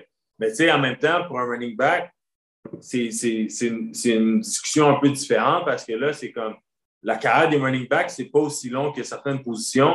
Donc, c'est sûr que je ne serais pas fâché que c'est quoi d'aller chercher le plus gros contrat qu'il peut en ce moment pendant qu'il est en santé. Tu comprends? Parce que c'est sûr, c'est difficile pour les running backs de, de, tu sais, de, de, de faire plusieurs gros contrats. C'est la, la longi... La longi... Comment on dit ça? La longévité? Longévité. Oui, Longévité. La longévité, ouais, c'est ça, la longévité là, des, des running backs, c'est, c'est pas aussi euh, c'est pas aussi long que certaines, euh, certaines autres positions. Fait que je serais pas fâché que c'est quoi aille chercher son, son, son gros contrat euh, à une autre équipe, c'est les Giants, on regarde le, le- le payer, mais c'est sûr j'aimerais ça que ces deux-là restent à, euh, à New York puis on bâtit sur ce, leadership-là. Il y, a, il y a une autre question d'un d'un auditeur. Pour Matthew, quel genre d'attaque lui conviendrait le mieux avec son style et ses forces? Est-ce que tu serais plus le genre à, mettons, avec les 49ers ou avec les Ravens, qui est plus une attaque basée sur le, le jeu au sol, ou par exemple les, Bucks où c'était beaucoup de passes? Toi, dans quelle attaque tu penses que tes forces seraient la, plus mise à contribution? C'est sûr, pour moi, euh, je suis choyé parce que, mon- mes côtés athlétiques puis mon corps me permet de jouer différentes positions puis jouer dans différents schemes. Euh, c'est sûr que je me considère comme un bon run blocker. Je suis en train de l'apprendre, l'attaque des, euh, des 49ers. Parce que je travaille avec Joe Staley puis on apprend à, à connaître les playbooks puis à, apprendre les différents, les, les différents schemes de la NFL. Fait je- suis- familier avec le, le wide zone de, de, San Francisco, puis comment il court. Puis, moi, je me vois là-dedans. On a, on a fait beaucoup d'outside zone au, euh, au collège. Je suis confortable là-dedans, mais tu sais, mon, mon expérience à Syracuse me permet de jouer dans différents schemes parce qu'on a fait du zone read, on a du gap scheme, puis tu sais, on, on a drop back quand, quand De Vito était là les deux premières années. Fait tu sais, je suis vraiment confortable à, protéger le, corps arrière, puis wide zone, gap scheme, puis j'ai la chance aussi de pouvoir jouer à l'intérieur et à l'extérieur, puis pouvoir performer aux deux. Euh, puis c'est tout ça grâce à, mon côté athlétique. Là. Puis aussi, je suis un, peu plus lourd que les, les, les tackles qui rentrent au draft. Les tackles qui rentrent au draft, 305, 310, tu sais, moi je suis 323. Fait je peux, je peux, je peux hold mon euh, je peux hold mon. euh, je parle mon français. Tu sais, je peux, je peux, je peux, je toi. mettre mon pied à- je peux, je peux mettre mon pied à terre à l'intérieur, comme je peux bouger, puis tu sais, euh, couvrir là, les, les gars rapides à l'extérieur. Matt, Comment ça se euh, passe ton, ton entraînement, Matt, justement, Ouais. actuellement? là, écoute, là, depuis que tu es revenu du Senior Bowl, ça n'a quand même pas arrêté pour toi en Californie. Euh, là, tu continues à t'entraîner. Le combine arrive. Ça ressemble à quoi tes journées là, en ce moment? Ah, ben ça, c'est des journées remplies, là. Tu te lèves le matin, tu vas déjeuner, tu te lèves tôt, 6h30, tu vas déjeuner, puis après ça, tu, commences le speed work, les, les drills au combine, puis tu sais, les différents tests d'agilité. Après ça, tu reviens, puis tu sais, c'est des meetings, comme je sais, je parlais, on apprenait les schemes à l'offensive, mais tu sais, aussi, on apprend les schemes défensifs, et comment lire les défensives, parce que tu sais, en tant que tackle, la NFL, maintenant, c'est plus, tu sais, c'est plus, tu as une job, c'est ça, la NFL, tu regardes la rotation de la défensive, sont les safety, tout ça. Fait que, tu sais, c'est beaucoup plus de détails euh, de, maintenant là, à, ce niveau-là. C'est pour ça qu'on passe beaucoup de temps en meeting, on regarde beaucoup de films, mais c'est aussi du travail de position avec Coach Alexander, avec Joe Staley, que là, on est sur le terrain, puis là, on, on, euh, apprend comment jouer différentes positions, on nous donne des trucs au niveau de la passe, au niveau de la course. C'est vraiment des journées chargées. Puis aussi, je parlais du, proc- du processus des entrevues, mais il faut que tu te prépares pour ça. Comment tu peux, euh, sais, comment tu peux te vendre toi, Mathieu, la personne, genre, tu sais, sans trop être poigné sur le niveau de l'aspect football, comment te vendre, tu sais, ton, ton, tu sais, je parlais de mon côté athlétique, mais tu sais, c'est quelque chose que je parle beaucoup, je pense que c'est quelque chose qui me démarque, tu sais, malgré mon poids, mon 16, que je suis capable de bouger, puis, tu sais, c'est vraiment des choses que tu prépares. Oui, c'est des longues journées, puis ici, aussi, il me prépare comment parler aux médias, parce que, euh, au Senior Bowl, là, tu sais, on a eu des, euh, un, un media time, puis tu sais, tu rentres dans une salle, puis il y a comme 30 médias là, qui sont là à te poser des questions, puis tu regardes. Puis des fois, ils te posent des questions un peu. euh, tu n'es pas vraiment confortable de répondre, mais tu n'as pas choix d'une réponse. Donc, il faut que tu apprennes à gérer tout ça. C'est- une bonne journée, mais comment je vois ça, j'aime vraiment ce que je fais. Donc, je ne vois pas le temps passer. Puis, je suis avec un, un- bon groupe de gars. Puis, on, on vit toute la même chose. Donc, on peut, on peut s'entraider. Puis, on, on a une bonne relation. donc, ça, ça passe vite. Hey Matt, euh, je veux, je veux avoir un, un petit inside. Là. Ton 40 verges, là, tu, tu le vises en combien? En bas de 5, en bas de 5-10, en bas de 5-20? Ben, mon 40 verges, je sais même, Ouais, on ton l'a même pas 40. Parce que, parce que là, dans le fond, on sépare euh, comment ça marche, là? Tu sais, vite fait. On, dans le fond, ils séparent le, quar- le 40 verges en trois parties. Puis là, la semaine prochaine, on met tout ensemble. Tu sais, comme demain, on travaille les départs. Après ça, on travaille. La journée après, tu travailles sur le- le- la dernière partie du 40 verges. Donc, tu sais, j'ai pas, j'ai pas de temps en ce moment. Mais, tu sais, je me considère comme vraiment quelqu'un d'athlétique, puis, tu sais, surtout pour mon poids. Donc, tu sais, low, low five, hopefully. Euh, je je me vois pas comme un, je me vois comme un gars le bas, le bas de 5, là. Je pense que, j'ai, euh, c'est juste, c'est juste pas moi. Je, pense, je pense pas que je vais y arriver, mais, on sait jamais, hein. Tu croises les on sait jamais avec l'adrénaline, tout ça. Mais, tu sais, low five, puis je pense que, en tout cas, on va voir. Peut-être que la semaine prochaine, je vais courir 6, puis ils vont me dire, ouais, euh, ça je veux dire. Mais, ouais, c'est Ça t'a ça, c'est fait comme ça un- marche. Le, le party du Super Bowl a été plus dommageable que prévu. Ouais, c'est ça. Que, On retourne au chou Bruxelles. Mais, mais pour l'instant, tout, tout se passe bien. OK, puis pense que euh, ça va être. vas-y, attends, Dave. ton 40 verges, moi, je veux savoir, avec un T-shirt ou pas de T-shirt? Ben, moi, je suis un, je suis un gars de T-shirt, là. Je, je vois pas... euh, tu sais, je suis pas un DB, genre, ou un linebacker Jack, là, qui va enlever son T-shirt. Tu sais, il y a des tactiques derrière ça. Les gars, ils enlèvent un T-shirt pour que peut-être les scouts ils voient leur corps, puis tout ça. Puis, écoute, euh, moi, je suis good, là. Tu sais, gardé mon T-shirt, là, à la TV, là. Quand DK Metcalf fait le 40 verges, tout le monde est comme Ah ouais, c'est un receveur, lui. Ouais, ben, c'est ça, c'est ça.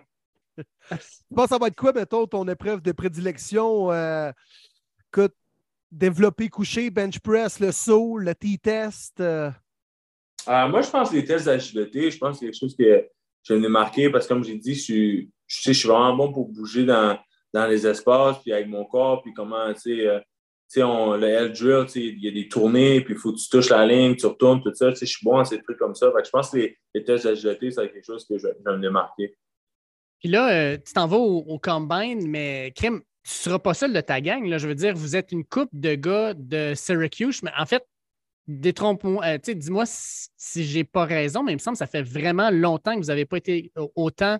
euh, vous avez, euh, ben, toi, là, Sean Tucker va être là, Garrett Williams va être là. Est-ce que tu sais si Garrett Williams va être assez en santé pour pouvoir faire toutes les drills ou trois Ah, ben non, mais quand même? C'est ça, lui, il a eu un ACL durant la saison. Là, fait qu'il- il, il va là plus dans, dans l'optique de parler aux médias, de parler aux équipes, des entrevues, de faire tout ce processus-là.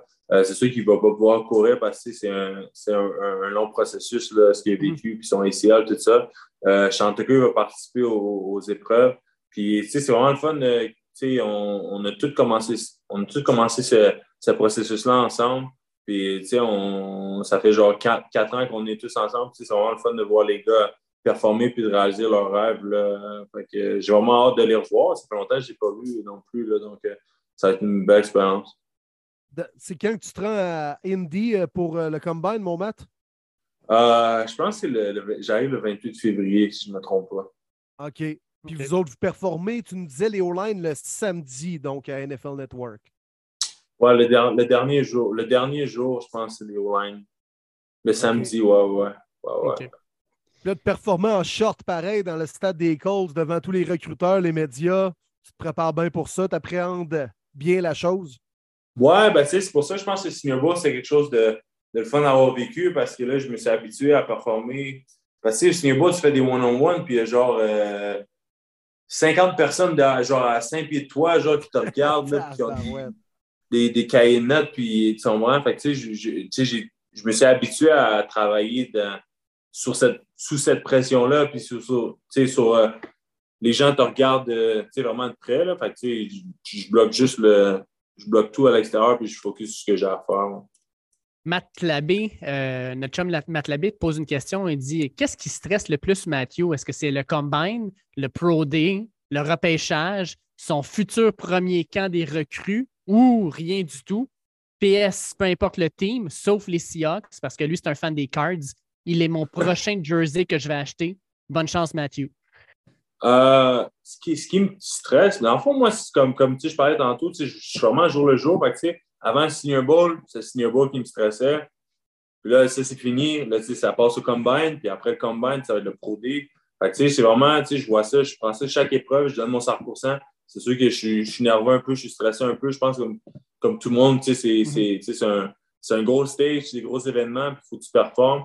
Il y a beaucoup de gens qui te regardent, mais tu sais, euh, le, le, le- avant, avant que ces événements-là commencent, c'est sûr, je suis, je suis toujours stressé. Mais un coup que ça commence, là, je flippe une switch, puis c'est comme je suis en mode compétition, puis je bloque tout, puis je focus sur moi, ma performance. Donc, c'est sûr, quand même, ça, au début, c'est stressant, mais tu sais, un, coup que tu es dedans, je pense que tu es tellement focus que tu te rends pas compte que tu stresses pas, tu n'as comme pas le temps de stresser, genre. Puis, euh, c'est sûr qu'après ça, le Pro D, euh, sais, en espérant que tout se passe bien au combine, puis j'ai pas grand-chose à faire au Pro D, là. Euh, puis après ça, le repêchage, là, aussi, ça va être une autre grosse étape. As-tu une date pour le Pro Day à Syracuse? C'est c'est le 20 mars. 20 mars. All right. Puis là, à ce moment-là, il va avoir. En fait, avez-vous déjà la structure? Parce que normalement, mettons comme sais, euh, Schrader devrait être là pour lancer justement à- si jamais il y a, il y a à lancer ou peu importe. Euh, co- comment vous allez structurer votre Pro Day? As-tu une idée déjà? Ah, j'ai pas, j'ai pas encore eu les détails. Je viens juste d'avoir la date. Je pense qu'ils viennent juste de, de confirmer la date là, récemment. Donc, j'ai, j'ai pas encore tous les détails, mais j'espère vraiment que tout se passe bien au combine puis que je, j'ai juste à faire les, euh, les, les drills de, de position là, pour Mhm. des. OK. J'espère que ton ancien teammate Devon Cooper va être là, mon Matt. Il nous a donné un gant Ouais, ou, ah ouais. C'est, vraiment. au Yankee Stadium. Alors, euh, j'espère que tu vas prendre la valeur, là, tu sais. Ouais, c'est, c'est vraiment un bon Jack. Puis oui, il va être là. Puis il- ça ça fait euh, quelques mois qu'il s'entraîne aussi. Là, donc, euh, je sais, tu sais, j'ai hâte de voir ces gars-là aussi. J'ai hâte de retourner à Syracuse puis de voir tu sais, tous les gars. Parce que je veux pas, ça me manque. Là. Tu sais, J'ai passé quatre ans avec ces gars-là. Donc, tu sais, Ah oui. j'ai hâte de, de revoir tout le monde. Hey, je veux terminer avec la question la plus importante de notre segment, Matt. C'était-tu un holding ou c'était pas un holding? Ça aurait-tu dû être appelé au Super Bowl? Ça n'aurait pas dû être appelé? Euh, Ah. Quand tu as vu ça, quand- non, non, mais écoute, on en un parle cadeau grec comme question, ça, David Gilbert. Là. Mais moi, comment je vois ça, puis comment je l'ai vu, ça, la, la question, c'est sûr que c'était un holding. Ça, c'est pas ça, c'est la question, c'est est-ce que ça aurait dû être collé ou pas? Mhm. Je pense que c'est ça le débat. La personne qui a commis l'acte a dit que oui, c'était un holding, puis elle pensait, tu sais, get away with it. Mais là, la, question, c'est est-ce que sur ce stage-là, où ça n'avait même pas, tu vraiment un. Comment dire, tu sais, il y a d'autres games qui ça n'aurait pas été un call, comme une game, ça aurait été un call, tu sais. Est-ce que c'était un bon call? C'est vraiment ça. Mais oui, il y avait un holding, ça, c'est sûr. Je pense que les, juste les pénalités qui avaient été appelées, c'était des false start puis neutral zone infraction. Puis c'est comme la première comme pénalité de jugement que tu appelles dans le match. Puis c'est Exact. ça, c'est le moment qui est un peu bizarre. C'est ça qui a. C'est ça. Ouais. Hey Matt, euh, je vais te souhaiter parce que d'après moi, on ne se reparlera probablement pas comme ça d'ici le combine. Fait que, un, je vais te souhaiter bonne chance, quoi que tu n'en as pas chance. besoin parce que ta, Merde, ta préparation merde, doit être. comme on dit en québécois, Exact, Matt. merde. Parce que ta préparation doit être nickel, là. mais ça va être, euh, ça va être, ça va être costaud. J'ai vraiment hâte de te voir. Euh, Puis, tu sais, vous, vous allez être deux Québécois. Cindy So d'Eastern Michigan va être là avec toi aussi, euh, à faire aussi les, les drills de, de offensive guard. Puis, euh, on, on va te regarder parce que c'est un show à TV, un peu comme le Senior Bowl, c'est même plus gros. J'ai vraiment hâte de te voir euh, avec un chandail faire le 40 verges, de, de- de voir tous tes drills. Ça va, être, ça va être vraiment incroyable. Puis déjà, de, de te parler quand tu vas revenir, comment tout ça va, va, va s'être passé. Tu sais, là, les, les- les steps s'ajoutent dans le fond vers comme la, la, la finalité Les qui va être le étapes, man, Tu repêchage. gravis les étapes, une par une, Exact. tu restes la tête froide. C'est parfait, ça. Exact. Ben, c'est vraiment ça la, la recette. C'est vraiment rester à la tête froide. Puis, tu sais, il va y avoir des bons, des mauvais moments. Tu sais, comme au Senior Bowl, j'ai vécu des bons, des mauvais moments. C'est la même chose au combine. Je suis prêt pour ça. Faut juste que tu gardes la tête froide. Puis, tu faut que tu te prépares pour ces mauvais moments-là. Faut que tu aies la mentalité que, hey, tu passes à la prochaine chose. Puis, tu sais, a quelque chose qui se passe pas bien, ben, j'ai le Pro D pour, euh, pour corriger les, les certaines erreurs. Puis, tu sais, je me, je me mets pas trop de pression parce qu'à la fin de la journée, je pense que, écoute, peu importe ce qui arrive, je pense que je vais avoir ma chance tu sais, d'arriver à NFL. Donc, euh, c'est c'est- c'est ça ma mentalité là, pour aller euh, au combine. That's it. Écoute, euh, un, un- un honneur, un plaisir de te jaser comme Hey, d'habitude. thank you, Matt. Vraiment. pour ta grande générosité, man, pour euh, ton propos euh, tellement généreux également. Puis euh, bonne chance, lâche pas. Euh, Victo Power, comme j'aime t'écrire. La poutine à l'honneur ici au Combine de la NFL. Let's go, Matthew Bergeron. Puis euh, non, vraiment bonne chance. Puis merci encore pour ton temps. Toujours un plaisir de te jaser, mon gars. Ben, il n'y a pas de cas. Merci à vous. là. C'est c'est vraiment le fun. Tu dis, euh, on parle, je ne vois pas le temps passer. là. Fait que C'est c'est vraiment le fun d'être là-dessus. Puis j'ai j'ai hâte au prochain podcast. That's Thank it. you, man. Merci. Thank Yes. you, Matt. incroyable l'entrevue avec Mathieu Bergeron. Comme d'habitude, à chaque fois, euh, il est ex- extrêmement généreux de son temps. Euh, C'est le fun d'entrer aussi dans ce, ce, ce monde-là, là, parce que Crème, euh, tu sais, on en parle beaucoup de l'off-season, mais lui, il a deux pieds dedans, il est en train de le vivre. Toujours un plaisir. Un gros merci à Mathieu, comme d'habitude. Tellement hâte de Incroyable. voir ce qui va aboutir, hein, les boys. C'est dans Eh. pas long, là. Deux mois et demi? Ouais, Ouf. exact. Ouf. Hey, Je quand, pense le que nom- quand- son nom va de sortir, là, qui, où c'est Ah, bol, oui. Mais Ah, c'est a- tellement fait de contact, je peux pas croire tous les gens avec qui il a pu jaser pour vrai, là. Mm. C'est wow. Ah, moi, je peux te le dire, on est bien des Québécois, je pense, à quand le nom va sortir, Mathieu Bergeron, je pense que tu as du monde qui vont commencer à regarder l'horaire de ces équipes-là pour savoir quand, où est-ce que je vais le voir jouer. Il faut que j'y aille. Puis il y en a aussi, euh, comme Matt Labé l'a dit d'ailleurs dans la question qu'il lui a posée, c'est leur prochain jersey de la NFL. C'est le, le jersey Oui. avec Bergeron en arrière. Ça va être écœurant. Oui, puis garde, je le lance. On va faire un concours, puis on va commander, aussitôt que je le sais où ce qu'il va jouer, trois chandails de Mathieu Bergeron aux couleurs de votre choix dans son équipe, puis on va faire un concours. On va faire de quoi? Mais on va faire tirer ça. Gracieuseté de premier début, trois chandails de Mathieu Bergeron. Yes. Puis attendez, attendez, trois chandails signés par Mathieu Bergeron. Oh, oh, Oh, rien de moins. That's Rien de moins. right. Que oui. Je vais m'arranger, on va s'arranger l'équipe, on va le rencontrer Mathieu, puis on va faire signer les chandails. Yes. Ouais, sir. certain. On va avoir ça à faire tirer. euh, Quoi, on garde ça pour le début de la saison 3 ou ben? Exactement. Exactement. Ouais. Il va-tu avoir une saison 3, Will? T'es-tu en train de coller ça? Ben, écoute, euh, est-ce que je suis en train de dévoiler quelque chose? Ben, moi, je m'embarque. En tout cas, pour une saison 3, je ne veux pas parler pour vous, les boys, mais moi, je suis, je suis là. Puis pour la première saison de Mathieu Bergeron dans NFL, premier début va y être aussi. Let's fucking go! Ben oui, ben oui, ben oui, ben oui. Puis là, on le rappelle encore, je sais que ça fait trois semaines de suite, mais je le dis encore, on est là en ondes jusqu'en début mai. Fait qu'on a du stock en masse à jaser tous ensemble. on est bien content d'être présent là, pas mal à l'année longue. Hmm. Écoute, je regardais certains des podcasts cette semaine. Notre dernier épisode de cette semaine, moi, je suis comme, hey man, nous autres, on a encore au moins 20 à faire, ça va être écœurant. On rentre dans la saison, la saison de l'espoir, euh, la saison des échanges, des agents libres, du repêchage, où chaque équipe peut littéralement espérer aller chercher un gros nom ou un joueur qui va faire une différence ou de rebâtir une unité, aller chercher un nouveau coach, etc., pour que l'an prochain, on ait une saison comme celle des Jets, comme celle des Giants, comme celle des Seahawks, qui va nous amener peut-être en série alors qu'on ne s'y attendait pas. Euh, c'est un beau moment de l'année. Moi, j'adore ce moment-là. Oui, absolument. Puis on le dit toujours, il n'y a rien de mort dans la saison mort de la NFL. Fait qu'il euh, y a déjà eu quelques mouvements qui se sont passés qu'on va discuter dans les prochaines minutes. Euh, ça fait deux, années de suite que la saison morte est encore plus folle que des mouvements comme pas possible, des trucs qu'on ne pensait pas qu'ils arrivaient avant. Ça C'était pas le cas avant. Hein? C'était pas le cas avant. Puis c'est premier début qui en profite, là, mais sérieusement, la saison morte de la NFL est aussi palpitante que peut-être celle de la NBA. C'est rendu débile. Puis encore une fois, cette année, c'est ce qui annonce. Puis dans les prochaines semaines, il va y avoir des gros noms qui vont bouger. Euh, là, les, entraîneurs, les pions se sont placés. Euh, donc, euh, non, ça va après ça débouler dans les prochaines semaines.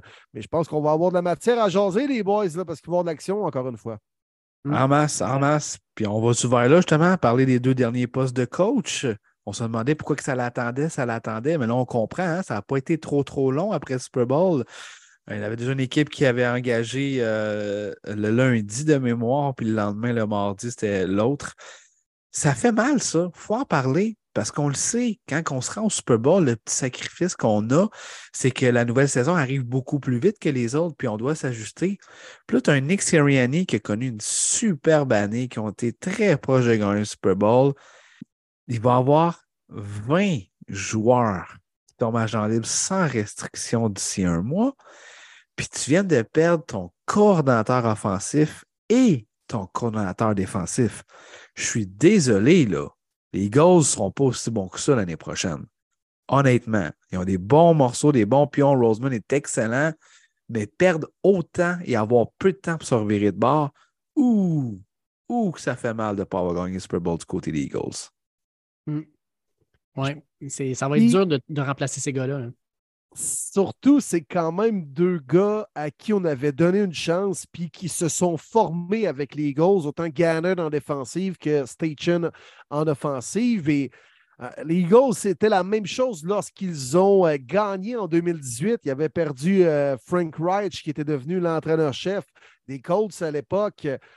Donc, écoute, les Eagles, quand même, c'est une organisation qui développe beaucoup d'entraîneurs. Je pense que Nick Sirianni est la tête quand même dirigeante de tout ça. On va être capable de pallier quand même à ces pertes-là. Mais à court terme, ça fait mal. Ça, c'est clair. Au niveau des effectifs sur le terrain, on va pouvoir plus se prononcer dans les prochaines semaines. Mais euh, c'est clair que tu dois quand même rebâtir un peu ton offensive et ta défensive parce que là, c'est vraiment le big boss de chacune des unités qui s'en va ailleurs. C'est pas une situation idéale, c'est sûr. Ça va, être, euh, ça va être une grosse job de, reconstruction. Puis c'est là que tu vois si tu es un bon entraîneur ou non. Si tu es capable d'aller choisir d'autres bonnes pièces pour pouvoir s'entourer. Sais, euh, Belichick l'a fait pendant des années. Si on regarde NCAA, euh, Nick Saban l'a fait pendant des années. Littéralement, Nick Saban, c'était reconnu comme le, centre, le centre de réhabilitation des coachs mal aimés. Puis il replaçait, puis whoop, il se retrouvait une job tout de suite après. Fait que moi, j'ai hâte de voir comment on va être capable, qui on va aller chercher dans le fond. Puis non seulement ça, mais est-ce qu'ils vont être capables de bien s'intégrer à l'équipe, à la culture. Puis, tu sais, les Eagles, c'est pas juste les entraîneurs, ça va être aussi les joueurs. Ils ont plusieurs agents libres qui ont, euh, qui ont quand même pas mal d'importance. Comment ils vont signer ces gars-là, comment ils vont, dans le fond, rebâtir certaines parties de l'équipe. C'est des gros, gros dossiers pour cette équipe-là. L'annonce n'est pas encore officielle. Euh, je veux juste rapidement. Euh, du côté des Eagles, mais on va promouvoir le QB coach, que son nom malheureusement m'échappe. Euh, que Johnson. C'est ça, merci, exactement. C'est lui qui va être nommé là aussi. L'annonce officielle n'est pas faite, mais ça va être lui. D'ici, je ne sais pas si ça va être à l'interne ou à l'externe, mais j'ai hâte de voir. Puis si on décortique justement les embauches, moi je suis Chris Ballard, là. Je me dis-tu, Moi, on dit que j'ai un moron comme bas. Je sais pas si vous avez vu la conférence de presse avec euh, l'embauche de Steichen, qui était très belle embauche, honnêtement. J'ai aimé son premier speech. Euh, j'ai aimé ce qu'il disait. Il était vraiment euh, sensible, puis qu'il est content qu'on croit en lui, puis tout ça. J'ai vraiment hâte de voir ce qu'on peut faire. je pense qu'on va vraiment courir le ballon, mais qui qui va lancer le ballon? Puis là, tu as un Jim Mercy, le propriétaire, qui débarque, qui jase, puis qui dit Ah, je sais, Steichen l'a dit, il aimerait ça trade down pour acquérir des pics, mais ah, le gars de Bama, il est pas si mauvais avec ça, hein, tu sais. Ah, ta gueule, sérieux, t'es ballard, tu dis calice. Sérieux. Soit je trade up, soit je trade down, je reste au 4, là, mais peux-tu juste pas en parler devant les médias sacrément que Bryce Young il nous intéresse? Pour vrai, quel colon, c'est. Mm. Il comprend pas du tout la game. Clairement, c'est carrément ça. Mais, euh, tu sais, Steichen, je trouve que euh, peu importe avec qui il va se retrouver comme corps arrière, parce que là, au choix numéro 4, quand en avant de toi, il y a les Cards qui vont fort probablement choisir un joueur défensif. Ben, peu importe ce qui se passe en avant de toi, tu vas avoir le choix entre euh, CJ Stroud, Bryce Young ou peut-être Will Levis. Ben, ce qu'il a montré, Steichen, c'est qu'il fait une bonne job de développement de corps arrière. Jalen Hurts, euh, il a utilisé ses forces, il l'a bien utilisé, ils l'ont bien développé. Je pense que c'est une bonne embauche, considérant que c'est un, une équipe qui, euh, depuis maintenant plusieurs années, fait juste tester en prenant des nouveaux corps arrière qui viennent de l'extérieur, qui ont beaucoup d'expérience, mais clairement peut-être sur le déclin. Euh, je pense que c'est un bon coach pour amener un nouveau corps arrière puis le développer. J'aime beaucoup l'embauche. Sincèrement, j'aime beaucoup l'embauche.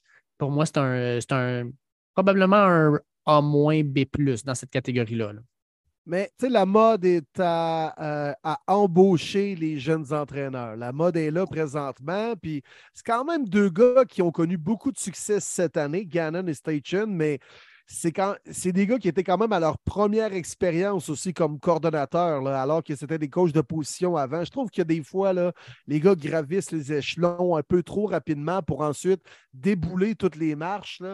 Alors, c'est la suite qui va nous le dire, mais euh, c'est quand même digne de mention. Tu sais, Marty, on s'est envoyé la photo, là, mais euh, cinq entraîneurs qui ont été embauchés comme entraîneurs-chefs dans les dernières semaines sont tous passés par l'organisation des Eagles de Philadelphie. Là. Fait qu'on en a quand même développé des entraîneurs dans les dernières années avec Gannon, Sturgeon cette année, Frank Rice qui est devenu l'entraîneur des Panthers, DeMichael Ryan qui était un joueur de 2012 à 2015 qui est devenu l'entraîneur des Texans, et Sean Payton qui avait débuté sa carrière comme entraîneur de position, de QB des Eagles à l'époque. C'est quand même pas la première fois qu'on perd des coordonnateurs pour qu'ils deviennent entraîneurs-chefs, puis on réussit quand même à pallier à ces pertes-là. Hmm.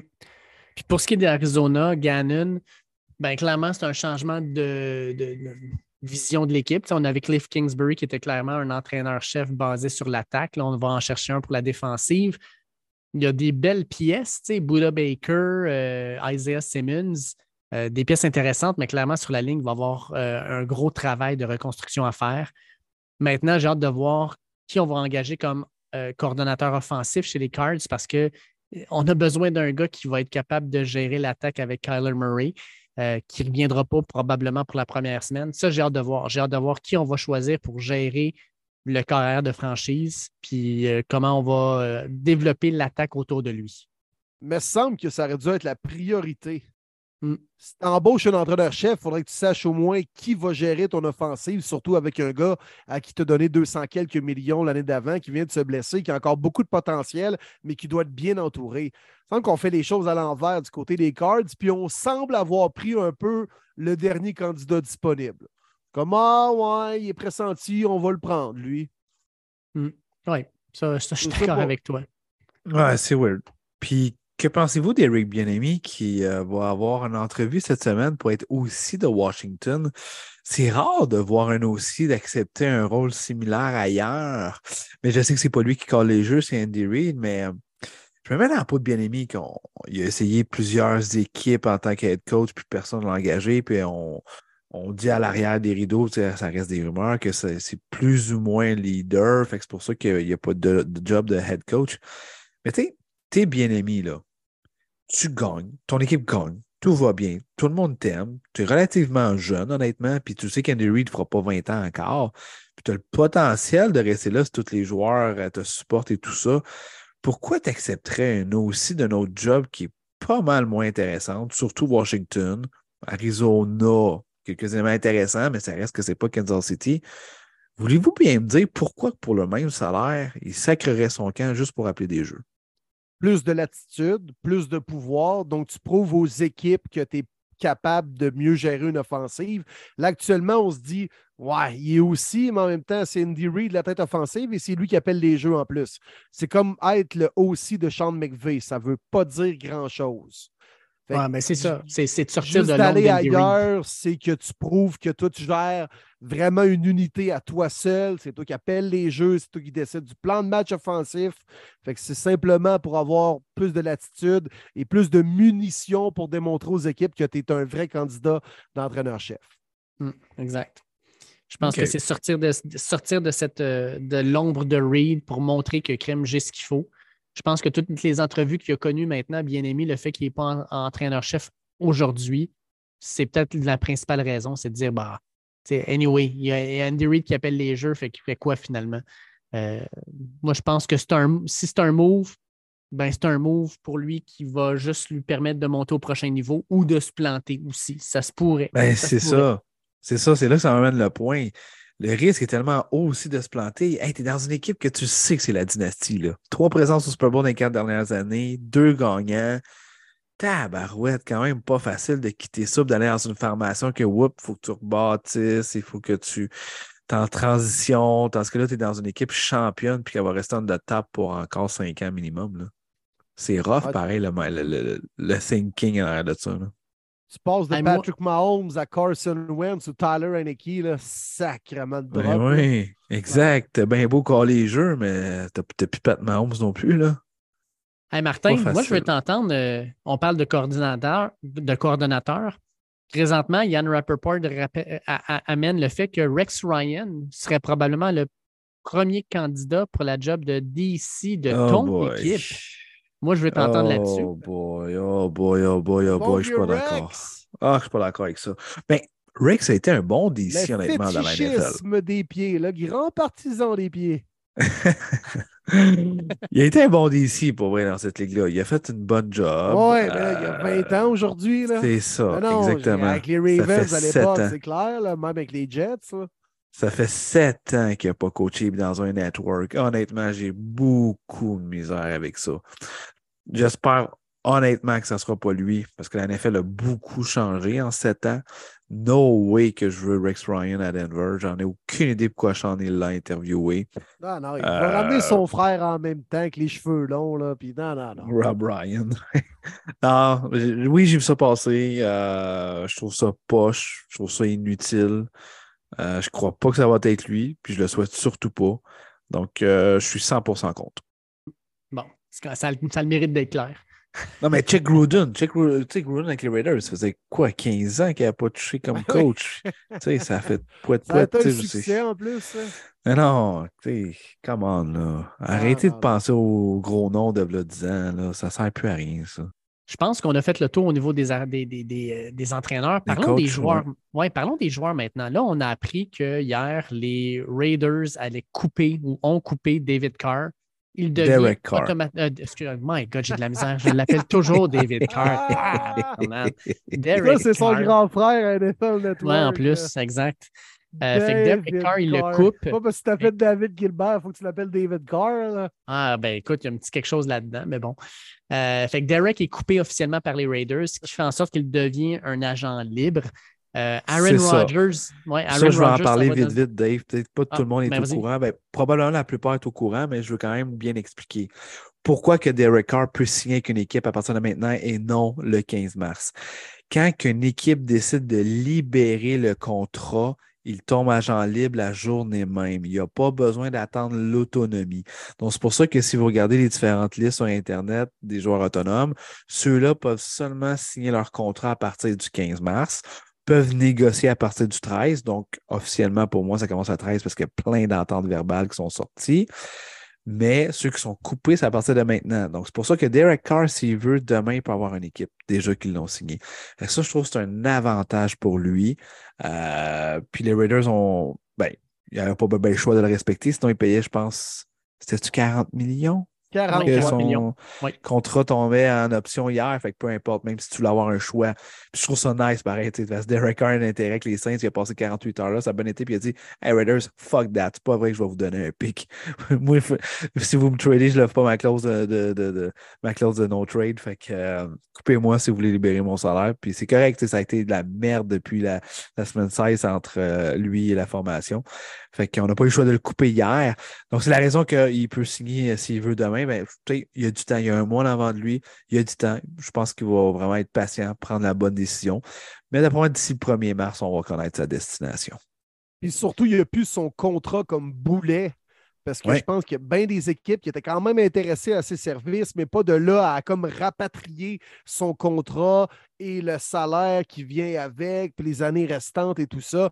Là, il est quand même libre de pouvoir négocier la durée, l'en- le montant, bien sûr, avec l'équipe, de pouvoir s'entendre. Fait qu'il y a encore une plus grande latitude là, dans les.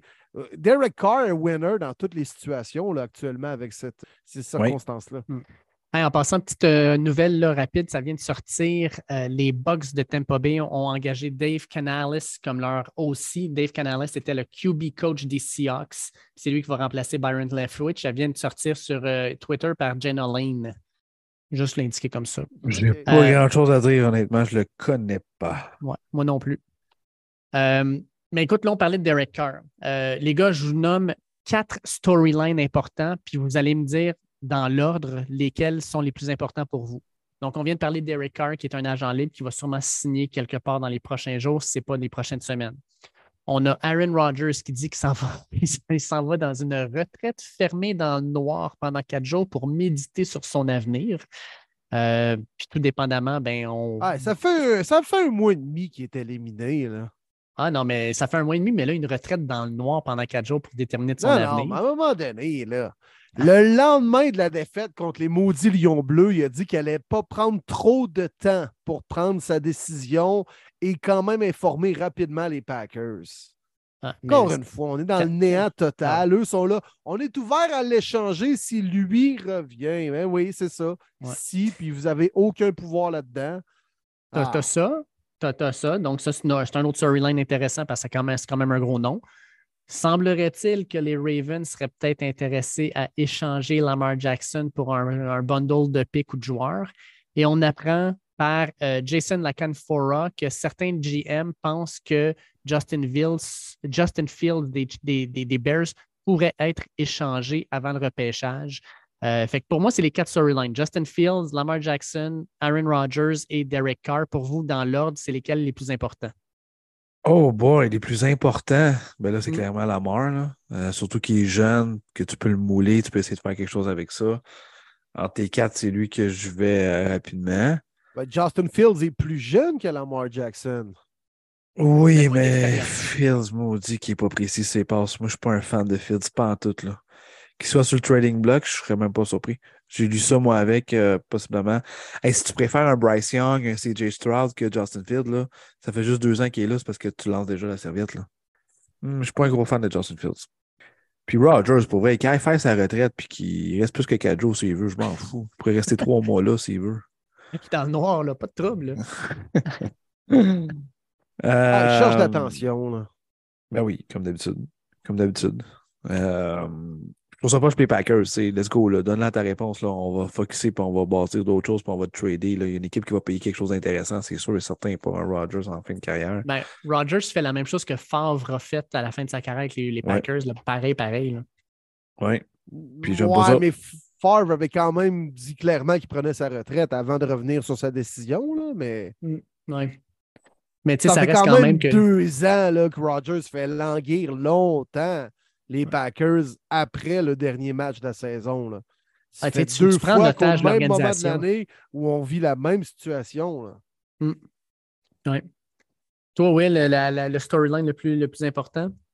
Ben, ça revient un peu avec euh, le joueur, oui, mais l'équipe. Moi, j'ai hâte de voir ce que les Bears de Chicago vont faire. Ils ont énormément d'argent disponible, au-delà de 100 millions, je crois. Ils sont en très belle position en vue du prochain repêchage, bien sûr, avec le premier choix. puis également des sélections en deuxième ronde.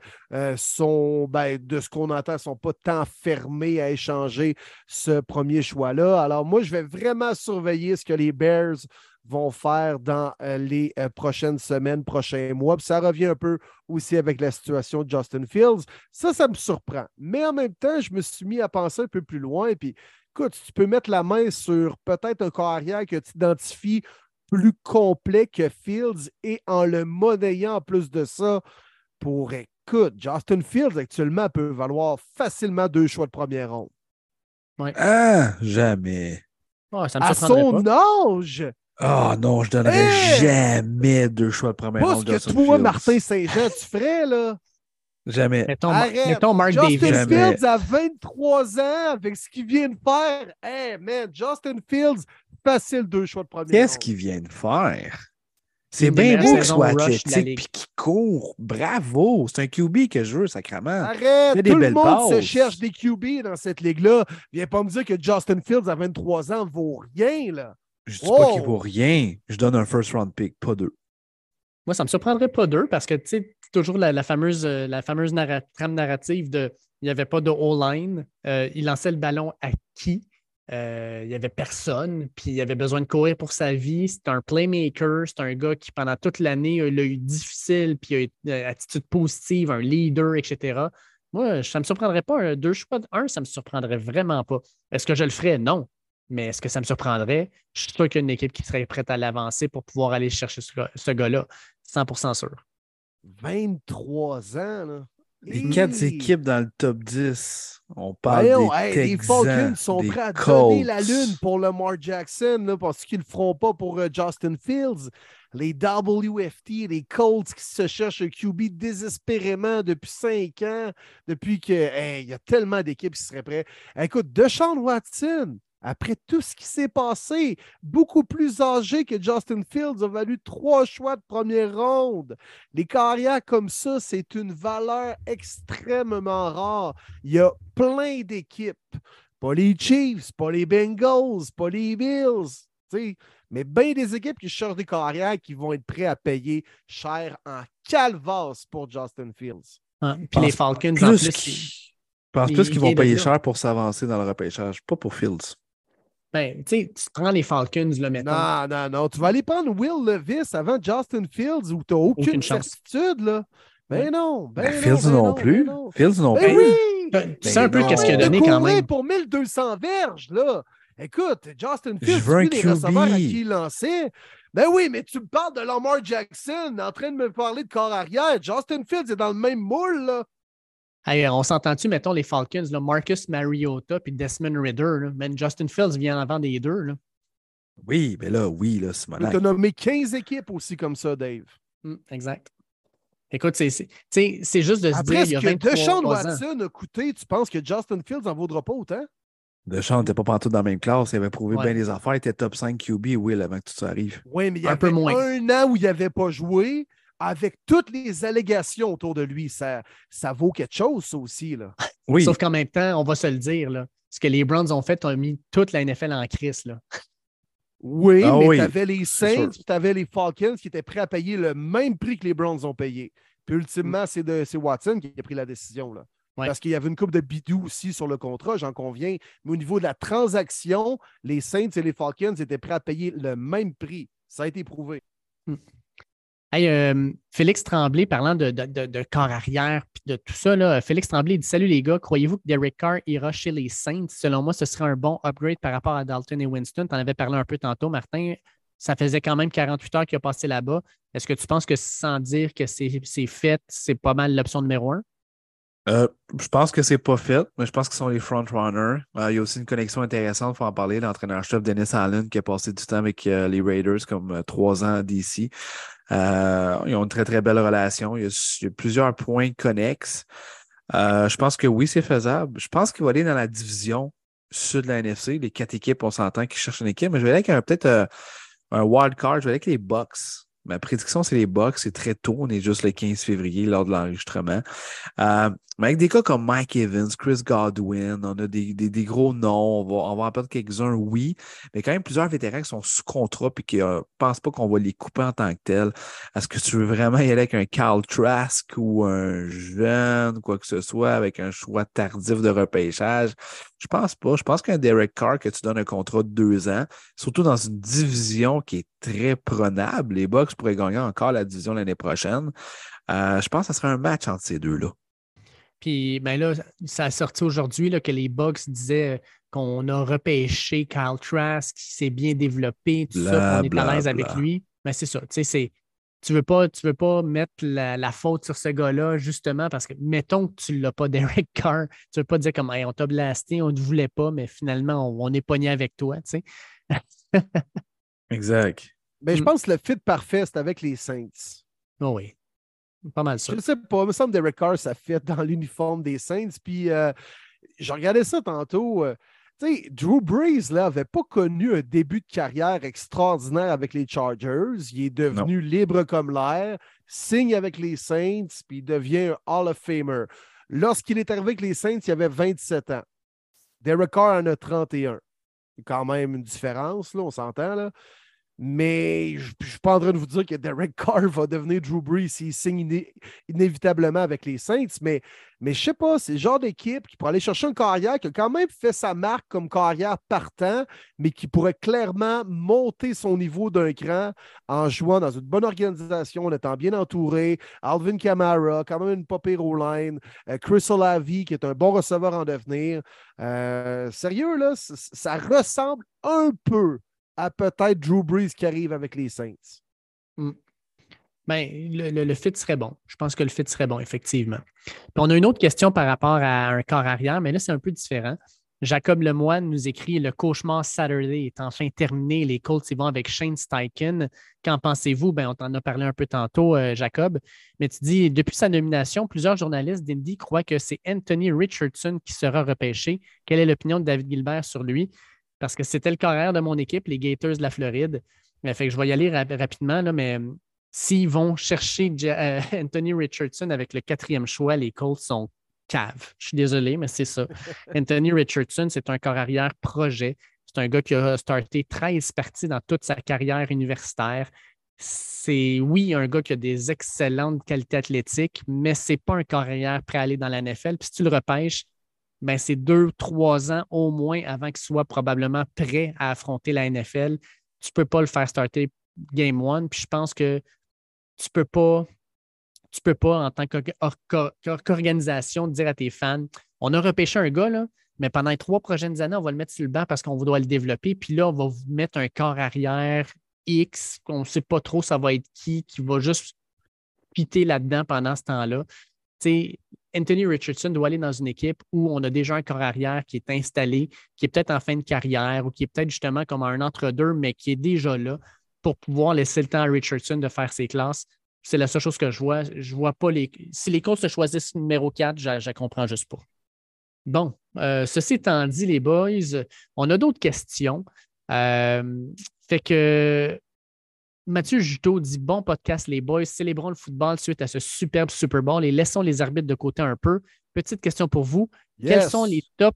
exact, moi j'adore ça. D'accord avec toi, Mathieu. Ouais, ouais, Petite question pour vous. Quels sont les top prospects agents libres euh, cette année et vous les voyez atterrir où?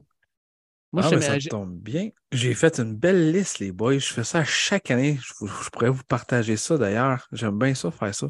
Fait que là, on parle de les top agents libres par position. C'est bien ça? Oui, on peut, on peut aller par là, oui. Parfait. J'ai la liste direct devant moi, les boys. Fait que là, on dit notre prédiction de où est-ce qu'on les vend en 2023? Oui. Parfait. Lamar Jackson, tag and trade aux Falcons pour moi. ça serait gros, ça, sérieusement. Ça serait tellement gros, mais l'attaque des Falcons serait déjà quand même un petit peu faite pour lui. Imagine, il passerait de Mark Andrews à Kyle Pitts. Puis j'espère qu'on l'utiliserait comme receveur cette fois-là. Je le pense, moi aussi, Falcons, bon choix. Non, moi, je pense qu'il revient avec les Ravens, Lamar. Parfait. Qu'est-ce qui est intéressant, c'est qu'on a sorti cette semaine que tous les commentateurs offensifs qu'on a interviewés, on n'a pas garanti que Lamar revenait. Puis Monkins est quand même accepté à la job, l'ancien Georgia aussi. Je trouve Mm. ça intéressant. Malade. Derek Carr, je pense qu'on l'a tout dit, c'est Saint Saint puis moi Ouais. Bucks. Daniel Jones, moi je dis qu'il Giants. reste. Giants. Ouais. Ouais, moi aussi. J'y ferai pas tout. Running back, c'est Quan Barkley. Ben, écoute, Dolphins. Mathieu a dit qu'il fallait le signer. Dolphins. Wow. Wow. Wow. Avec Mike McDaniels. Intéressant. Ouais, il s'en va des Giants. On va demander trop cher. Intéressant. Hmm. Euh, Non, Giants, il va rester. Oh my God, écoute, si Giants re-signe, ça va être quand même. euh, ils vont faire sauter à banqueroute cette année avec Daniel Jones en plus. Euh, écoute, ça serait une équipe qui serait prête à lui donner cet argent-là. Euh, J'irais peut-être avec les Panthers de la Caroline si jamais c'était le cas, mais est-ce qu'ils seront prêts à le payer? Je ne sais pas. Mais peut-être les Panthers de mon côté. Là.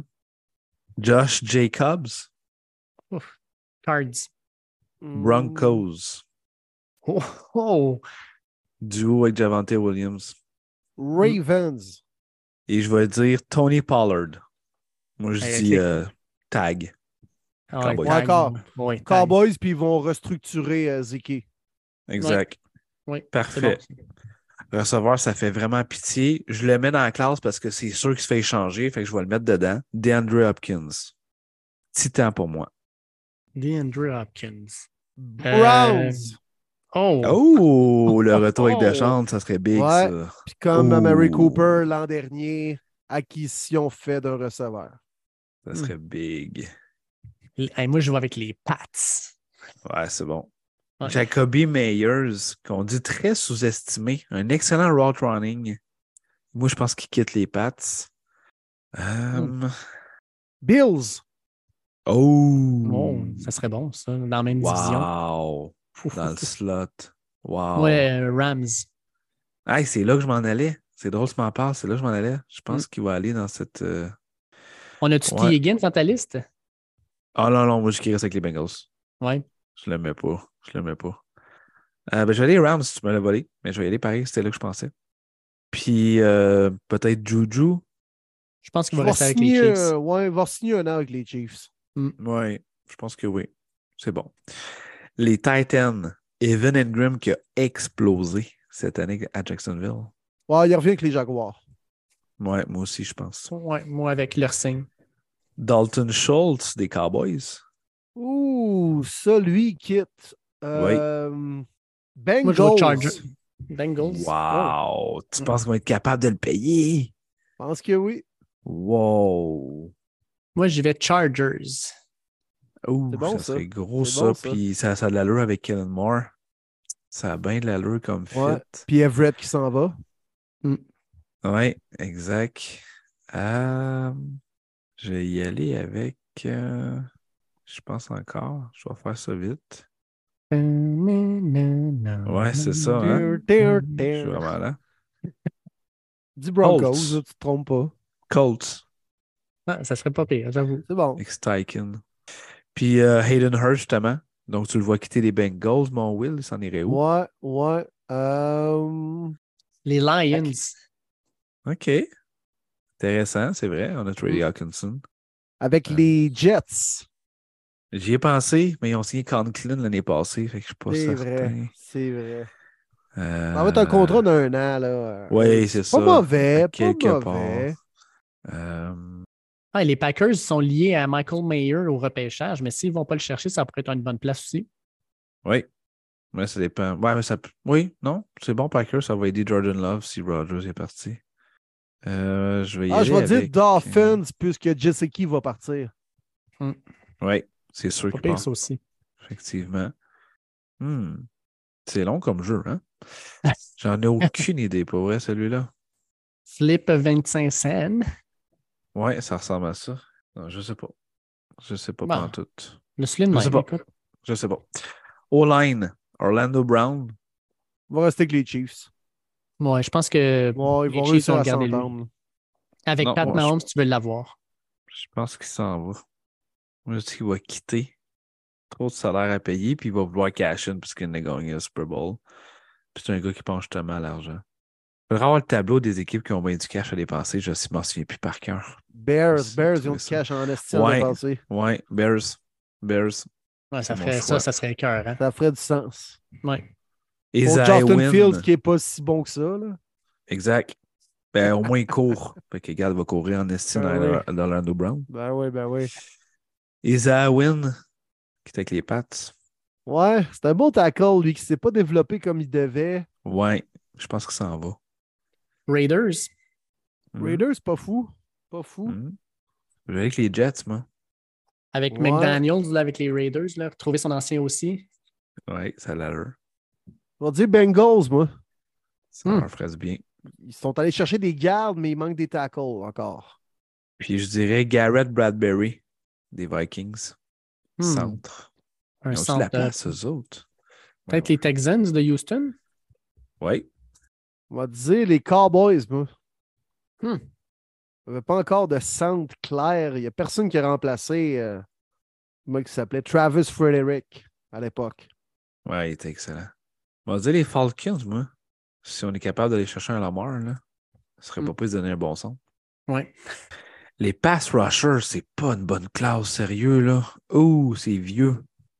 Euh, un. Marcus Davenport. Avec Il est les pas si cinq, je le garderais, lui, mais ils le Non, c'est le seul plus jeune que j'ai pogné. Lui et Ngakwe qui a fait 8 clubs en 4 ans. là. Ouais, c'est ça. Ah, Les Saints, tu peux pas le garder. Là. Ils, ont, sont- ils ont 52 Davenport, millions. je vais dire Browns, pas vrai. Ça prend de l'aide à Miles Garrett. Là. Ça n'a pas de maudit bon sale pass rush. Ouais. Ouais. On va dire Euh, Seahawks, moi. ça, Seahawks, ça, euh, Seahawks, ça serait bon. J'aime ça, Seahawks aussi. Euh, après ça, c'est des vieux, tu sais, Robert Crane, euh, Brendan Graham, à leur âge. Ah. Ils vont Ouais, voir non. Un Brendan an Graham, il y a encore. euh, pour un, un an, 5 millions, je lui donnerais n'importe quoi. Et 34 ans, man. Ah, n'importe quand. Hey Ben, il a fait 11 sacs cette année, puis c'est Arnaud Gasconadon la semaine passée qui nous donnait le ratio de nombre de jeux qu'il jouait durant l'année. C'est comme 20% des jeux dans un match, puis le gars, il ramasse 11 sacs. Ouais, malade, sûr. Mais il doit être dans une rotation. Il ne peut pas faire tous les snaps d'un match. là. Exact. pour ça. Mais Les Eagles, mal, ça serait il un bon. Il va revenir. Il va revenir avec les Ouais, je Eagles. pense Il est qu'il là va depuis tellement longtemps. là. Ouais, moi aussi, Parce je pense. que je pense pas que Cox va revenir, mais Cox et Graham ne vont pas quitter. Il y en a un des deux qui va être de retour. C'est sûr. Les gros bonhommes en plein milieu, il y en a des excellents cette année. Oui. Daron Payne. Oh, que oui. Avec les Browns, c'est peut-être plus un souhait qu'une prédiction, mais je m'en fous. Et qui va coûter cher, Daron Payne, mais asti Ah bon. ouais, ouais. il est bon. Mm. C'est une lacune énorme chez les Bruns. Là. Moi, je vais avec les Euh, Pats. Les Pats, ça fait longtemps qu'ils n'ont pas eu un bon gars dans le milieu comme ça. Moi, je. Pats. Et ils Ouais, vont-tu bon. payer un 25 millions un D-tackle? Écoute, Ah, il y a deux ans, ils ont dépensé comme des Ouais, fous, hein? Les Ah, parti. avait- c'était de l'argent comme de l'eau. Je vais dire les Lions, mon, mon cher Dave. Oh, ça serait cœur. Je te le souhaite. Je te le souhaite. Les Lions, euh, la, la philosophie a changé dans la NFL. Mm. Un autre excellent, puis je pense qu'ils ne pourront pas le garder. Javon Hargrave des Eagles. Ah, il est bon, lui. Il est très, oh, très, qui est très bon. solide. Je vais coller les Texans. Il va les cacher. Euh, Texans. Avec des Michael Ryans. Je vais avec les Bears. Ouais. Ils ont de l'argent, Ouais, ouais, ouais, ouais. Hey, avec Jalen Carter, mettons qu'il le repêche. Là. Ouh là là. ça Ouais. serait cœur. hein. Ouais, j'aime ça, Bears. J'aime ça. Ils vont pêcher Bryce Young, par exemple. Non, non, non. Puis un autre que j'aime beaucoup, euh, Dalvin Tomlinson du côté des Vikings. Oui, oui, oui, Oh. oui, je l'aime bien, lui. Je l'aimerais vraiment à Denver, honnêtement. Là. Je l'aimerais vraiment. 49ers. Oh, wow, wow, wow. Pourquoi pas les Commanders pour remplacer l'autre? OK, c'est bon, c'est bon. Linebacker, Tremon Edmonds. Texan. Il quitte les Bills, hein? Ouais, ouais. Ouais, il va cash in les Texan. Bills qui peuvent pas tant se le permettre. Texan, ça fait du sens. Ils n'ont pas de linebacker. Ouais. Texan, c'est bon. Ils n'ont pas grand-chose.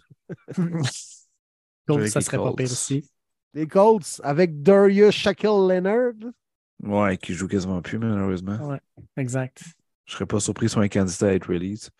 Puis Levan- Okwekwe, là. Ouais, c'est vrai. Levante David à 33 ans. Mais qui est solide encore. Euh, les Steelers, je pense. Il me semble que ça Ah, très bien ouais, mais dans le nom leur des Steelers. hein, c'est- vraiment leur genre. Aïe, aïe, Ouais. aïe, oui. Moi, je vais dire les Saints. Ils vont aller chercher le, le bon vieux rival. Je À pense que côté de Mario. Davis. Ouais. Les- présentement, les Saints sont à 52 millions over. Ah, détail, Léopold. On va te faire deux, trois petites passes-passes à la masse salariale. là. Ah, ben oui, hey, c'est tellement quelque chose qu'on peut contourner. Là. Mais les Saints, va- combien de temps ils vont être capables de faire ça? Il me semble qu'à chaque année, ils sont 50 millions au-dessus du Ouais, cap. mais, ouais, mais ça fait à peu près 44 fois qu'ils restructurent le contrat C'est de. My Boy Tyson. Hill. Le gars va avoir 60 ans, il va recevoir 20 millions, un chèque. le couteau suisse par excellence. Ils vont payer presque 8 millions en bonus à Michael Thomas l'an prochain, puis 7,6 à Cam Jordan. Aïe, aïe, aïe. Hey, c'est terrible. Tu regardes, les- tu regardes la structure salariale de cette équipe-là, là, c'est dégueulasse. C'est assez terrible. Ouais. Tyron Matthew gagne comme 18 millions. Là, c'est... Ah, puis il a été mauvais cette année. Hey, c'est- Euh, vite, Garner vite, Javante Johnson, là. David. Hmm. Il me semble à côté de Jordan Brooks, ça serait pas payé à Seattle. Ouais. Ça ferait du duo avec Wagner. Euh, les DB, vite, vite. Jesse Bates des Bengals. C'est clair Ah, qu'il lui, s'en va là, de là. ouais, c'est Daxil qui va prendre sa place. Ouais. Euh, Falcons les Ravens. Ouais, Ravens. Oh, wow. Ils ont payé. Marcus Williams l'an passé. Ils ont drafté Carl Hamilton aussi. Ah, ouais. Ouais, ben, Falcons millions d'abord. Millions. Lyon. Ouais, c'est bon. On va dire les Jaguars, moi. Oh, intéressant. Jordan Poyer, il s'en va lui aussi. Ouais, ouais. On va dire Packers. C'est bon. Euh, Jets. Ah, c'est drette là que je m'en allais. Désolé. Drette là que je m'en allais. J'allais avec les Panthers, moi. L'autre bord de Jeremy Chin, ça serait intéressant. Ouais, Puis probablement le meilleur demi de coin connu une grosse saison, Jamal Dean du côté des Bucks. Ah, tu ne le payes pas, ce gars-là. Euh, mais il va aller chercher de l'argent quand même. Raiders. Ouais, ce serait leur Ouais. style. Ce serait vraiment Ouais. leur style. Ouais, ça fit. Raiders, c'est bon. Ouais. On aime Ou ça. sinon, euh, Falcons, ils n'ont pas de corner. Ils ont AJ AJ Terrell est bon. Terrell, il est solide. Ouais, ouais, ouais, mais exact. C'est Mais vrai. il resterait dans la même division. C'est cool. Moi, j'aime ça, les qui restent dans la même division. Juste pour faire chier. J'aime ça. Ouais. Panthers? Panthers, euh, L'autre bord Même de division. Jesse Horn. ils ont JC Bon. Horn, mais C'est bon, ça. Mm. All right, ça fait le tour. euh, ouais, on a fait le tour, je pense. Mais Ouais, crème, euh, Special Team, j'ai j'ai fait pas. Mais regarde, je vous partage dans notre groupe euh, Messenger, Ouais. vous allez voir. Je fais ça chaque année, ce tableau-là. J'aime ça. ouais. Puis Yeah. Manu Arsenault nous avait demandé euh, ma question est pour vous trois. Si vous étiez dirigeant des Bengals, quels sont les agents libres que vous voudriez aller chercher? Bon, on en a parlé. Il y en a quelques-uns qui sont ressortis. Fait que merci Manu pour la question. Puis tu nous avais souhaité un bon podcast. euh, that's it. On a connu un très bon. Puis moi, pour les Bengals, c'est simple, c'est de garder le plus d'argent possible pour euh, prolonger Burrow, Chase, puis euh, Higgins. Ouais. Soyons pas surpris si Mixon, c'est un casual euh, cut. Je serais surpris cette année, mais l'année prochaine, c'est pas mal sûr c'est sa dernière. Ouais, t'as raison. Puis Burrow a déjà signifié qu'il voulait garder ses receveurs autour de lui. Fait que je pense qu'on va quand même faire une priorité avec Chase, bien sûr, mais même T. Higgins, puis d'avoir tu sais, ce trio-là. Tyler Boyd va garder le contrat qui reste jusqu'à la fin de sa carrière. Là. Puis emmener va pa- passer le flambeau. Mais je pense qu'on on va essayer de rajouter online aussi sur cette ligne-là. Là. On a rajouté des éléments importants avec, euh, avec Kappa, Ted Karras, mais je pense qu'on va chercher, on va, on va essayer d'aller chercher un autre tackle là, durant l'entre-saison. Ah, écoute, les gars, euh, je pense qu'on a fait le fait tour, le tour. pour, euh, ouais, pour aujourd'hui. Gros podcast, encore une fois. Un gros Yeah. merci à Mathieu Bergeron. Incroyable. Ben oui. Mathieu Bergeron, tellement smart. Il est là, les boys. On lui parle depuis euh, la saison 1. Il a été là cette année avec nous comme collaborateur. Puis là, il est en train de vivre des étapes assez extraordinaires. Puis il prend le moment de nous partager ça, man. C'est euh, c'est- c'est cool. C'est cool. Merci à Matt. Mais Ben oui, c'est vraiment nice. Puis merci aussi à NFL Fans du Québec qui sont en en arrière de ce projet-là avec nous depuis le début. C'est vraiment nice. Très, très belle page qu'on peut parler ouvertement de nos équipes favorites. Puis ça fait un gros podcast. On est revenu sur le dernier match de l'année. Hein? Un petit deuil quand même. Hein? On se le cachera pas. C'est un petit deuil. On continue à se parler. Ça, c'est cool. Mais le deuil de Bon, là, on va vraiment parler juste des trucs hors terrain. Ce qui se passe au terrain, c'est fini. Bravo. Félicitations aux Chiefs encore une fois. Puis beaucoup d'émotions qu'on a avec les frères Kelsey. C'était vraiment de beaux moments avec la maman aussi. Euh, je ne sais pas si vous avez pogné le podcast aussi des frères Mhm. Kelsey. Le Ben bout qui se parle, c'est touchant. Les gars, ils arrêtent de parler puis ils pleurent. C'était, non, c'était des- vraiment des beaux moments, puis un très bon Super Bowl. Il faut juste pas penser au vomi qu'on a fait à la toilette après la rencontre. C'est plate, mais il faut penser aux 58 autres minutes que ça a été un excellent Super Bowl. Ouais, Et puis les gars, non, non seulement un bon Super Bowl, mais je voulais vous dire aussi un excellent épisode du Super Bowl de premier début. Je n'ai reçu que des commentaires positifs. Le monde a vraiment aimé la structure du podcast, nos invités, Gonzo, euh, Arnaud Gascon-Nadon, euh, Alain Poupard, euh, ton chum Alex qui était justement à, euh, à- en Arizona pour voir ce match-là. Euh, là, il m'en manque un, puis ça, me- ça, me- Sacha ça me dérange. Gavami aussi. Sacha Gavami, Oui. merci. Oui, Fait exact. c'était vraiment le fun de faire ça. Vraiment, là, c'était c'était le fun à faire. Puis moi aussi, Dave, j'ai reçu plein de bons commentaires. Je pense que c'était aussi le fun à faire qu'à écouter. Alors, vraiment, merci. Puis euh, je pense que c'est devenu une tradition, les boys. On se fait un gros spécial comme ça lors du Super Bowl. Puis euh, je pense que les gens ont été ravis. Yes, sir. Ouais, c'est ça, coche. Fait qu'on va souhaiter une belle semaine. Bon repos. Dimanche, vous allez faire d'autres choses. Ça va Ouais. faire différent. Mais Ouais. il va y avoir des nouvelles. On va revenir la semaine prochaine. On va avoir du fun à jaser avec toutes les nouvelles qu'il va y avoir puis les différentes rumeurs. Yes. Yes, puis si, euh, si, vous voulez, euh, si vous voulez nous proposer un segment d'émission, eh, allez-y. Tu sais, là, on rentre justement dans la saison morte, on a un peu plus de temps. Euh, je sais que y a- j'ai déjà eu des suggestions de, de- de débats qu'on pourrait avoir. Euh, lan- lancez-nous ça, sincèrement, lancez-nous ça. Ça va me faire plaisir de, récupérer ça, puis on en discutera en équipe, on va lancer ça. Fait que lancez-nous un segment, un petit segment qu'on pourrait faire qui vous intéresserait. On va faire ça, ça avec plaisir. Puis je vous invite aussi à nous suivre sur nos différentes plateformes, euh, que ce soit euh, Facebook, Twitter, c'est plus personnel. Donc, Martin Saint-Jean, William Boivin et moi, David Gilbert. On est sur Instagram, on est sur TikTok. Suivez-nous là-dessus. Suivez-nous sur la- les différentes plateformes. Vous écoutez aussi le podcast pour être sûr que vous allez pouvoir le télécharger dès qu'il sort. Et puis, laissez-nous une petite- un petit commentaire, une petite note. Puis, euh, toujours un plaisir d'échanger avec vous autres. Puis, euh, on a toujours autant de fun à faire ce podcast-là pour vous. Yes. Merci de nous suivre. Puis comme Marty l'a dit, mais on va être là pendant les prochaines semaines pour la saison morte. Fait que Yes. Soyez à l'affût, on va être encore présent au premier début, puis c'est un plaisir de l'être également jusqu'au repêchage. Fait que on va être là, on va être là, fidèle au poste, même au combat. Les chums, c'est fait pour ça. On est trop fiers des boys. Faut se laisser faire. Hey, sur ça, bonne semaine, gang. À la semaine prochaine. Yes, sir. Yes.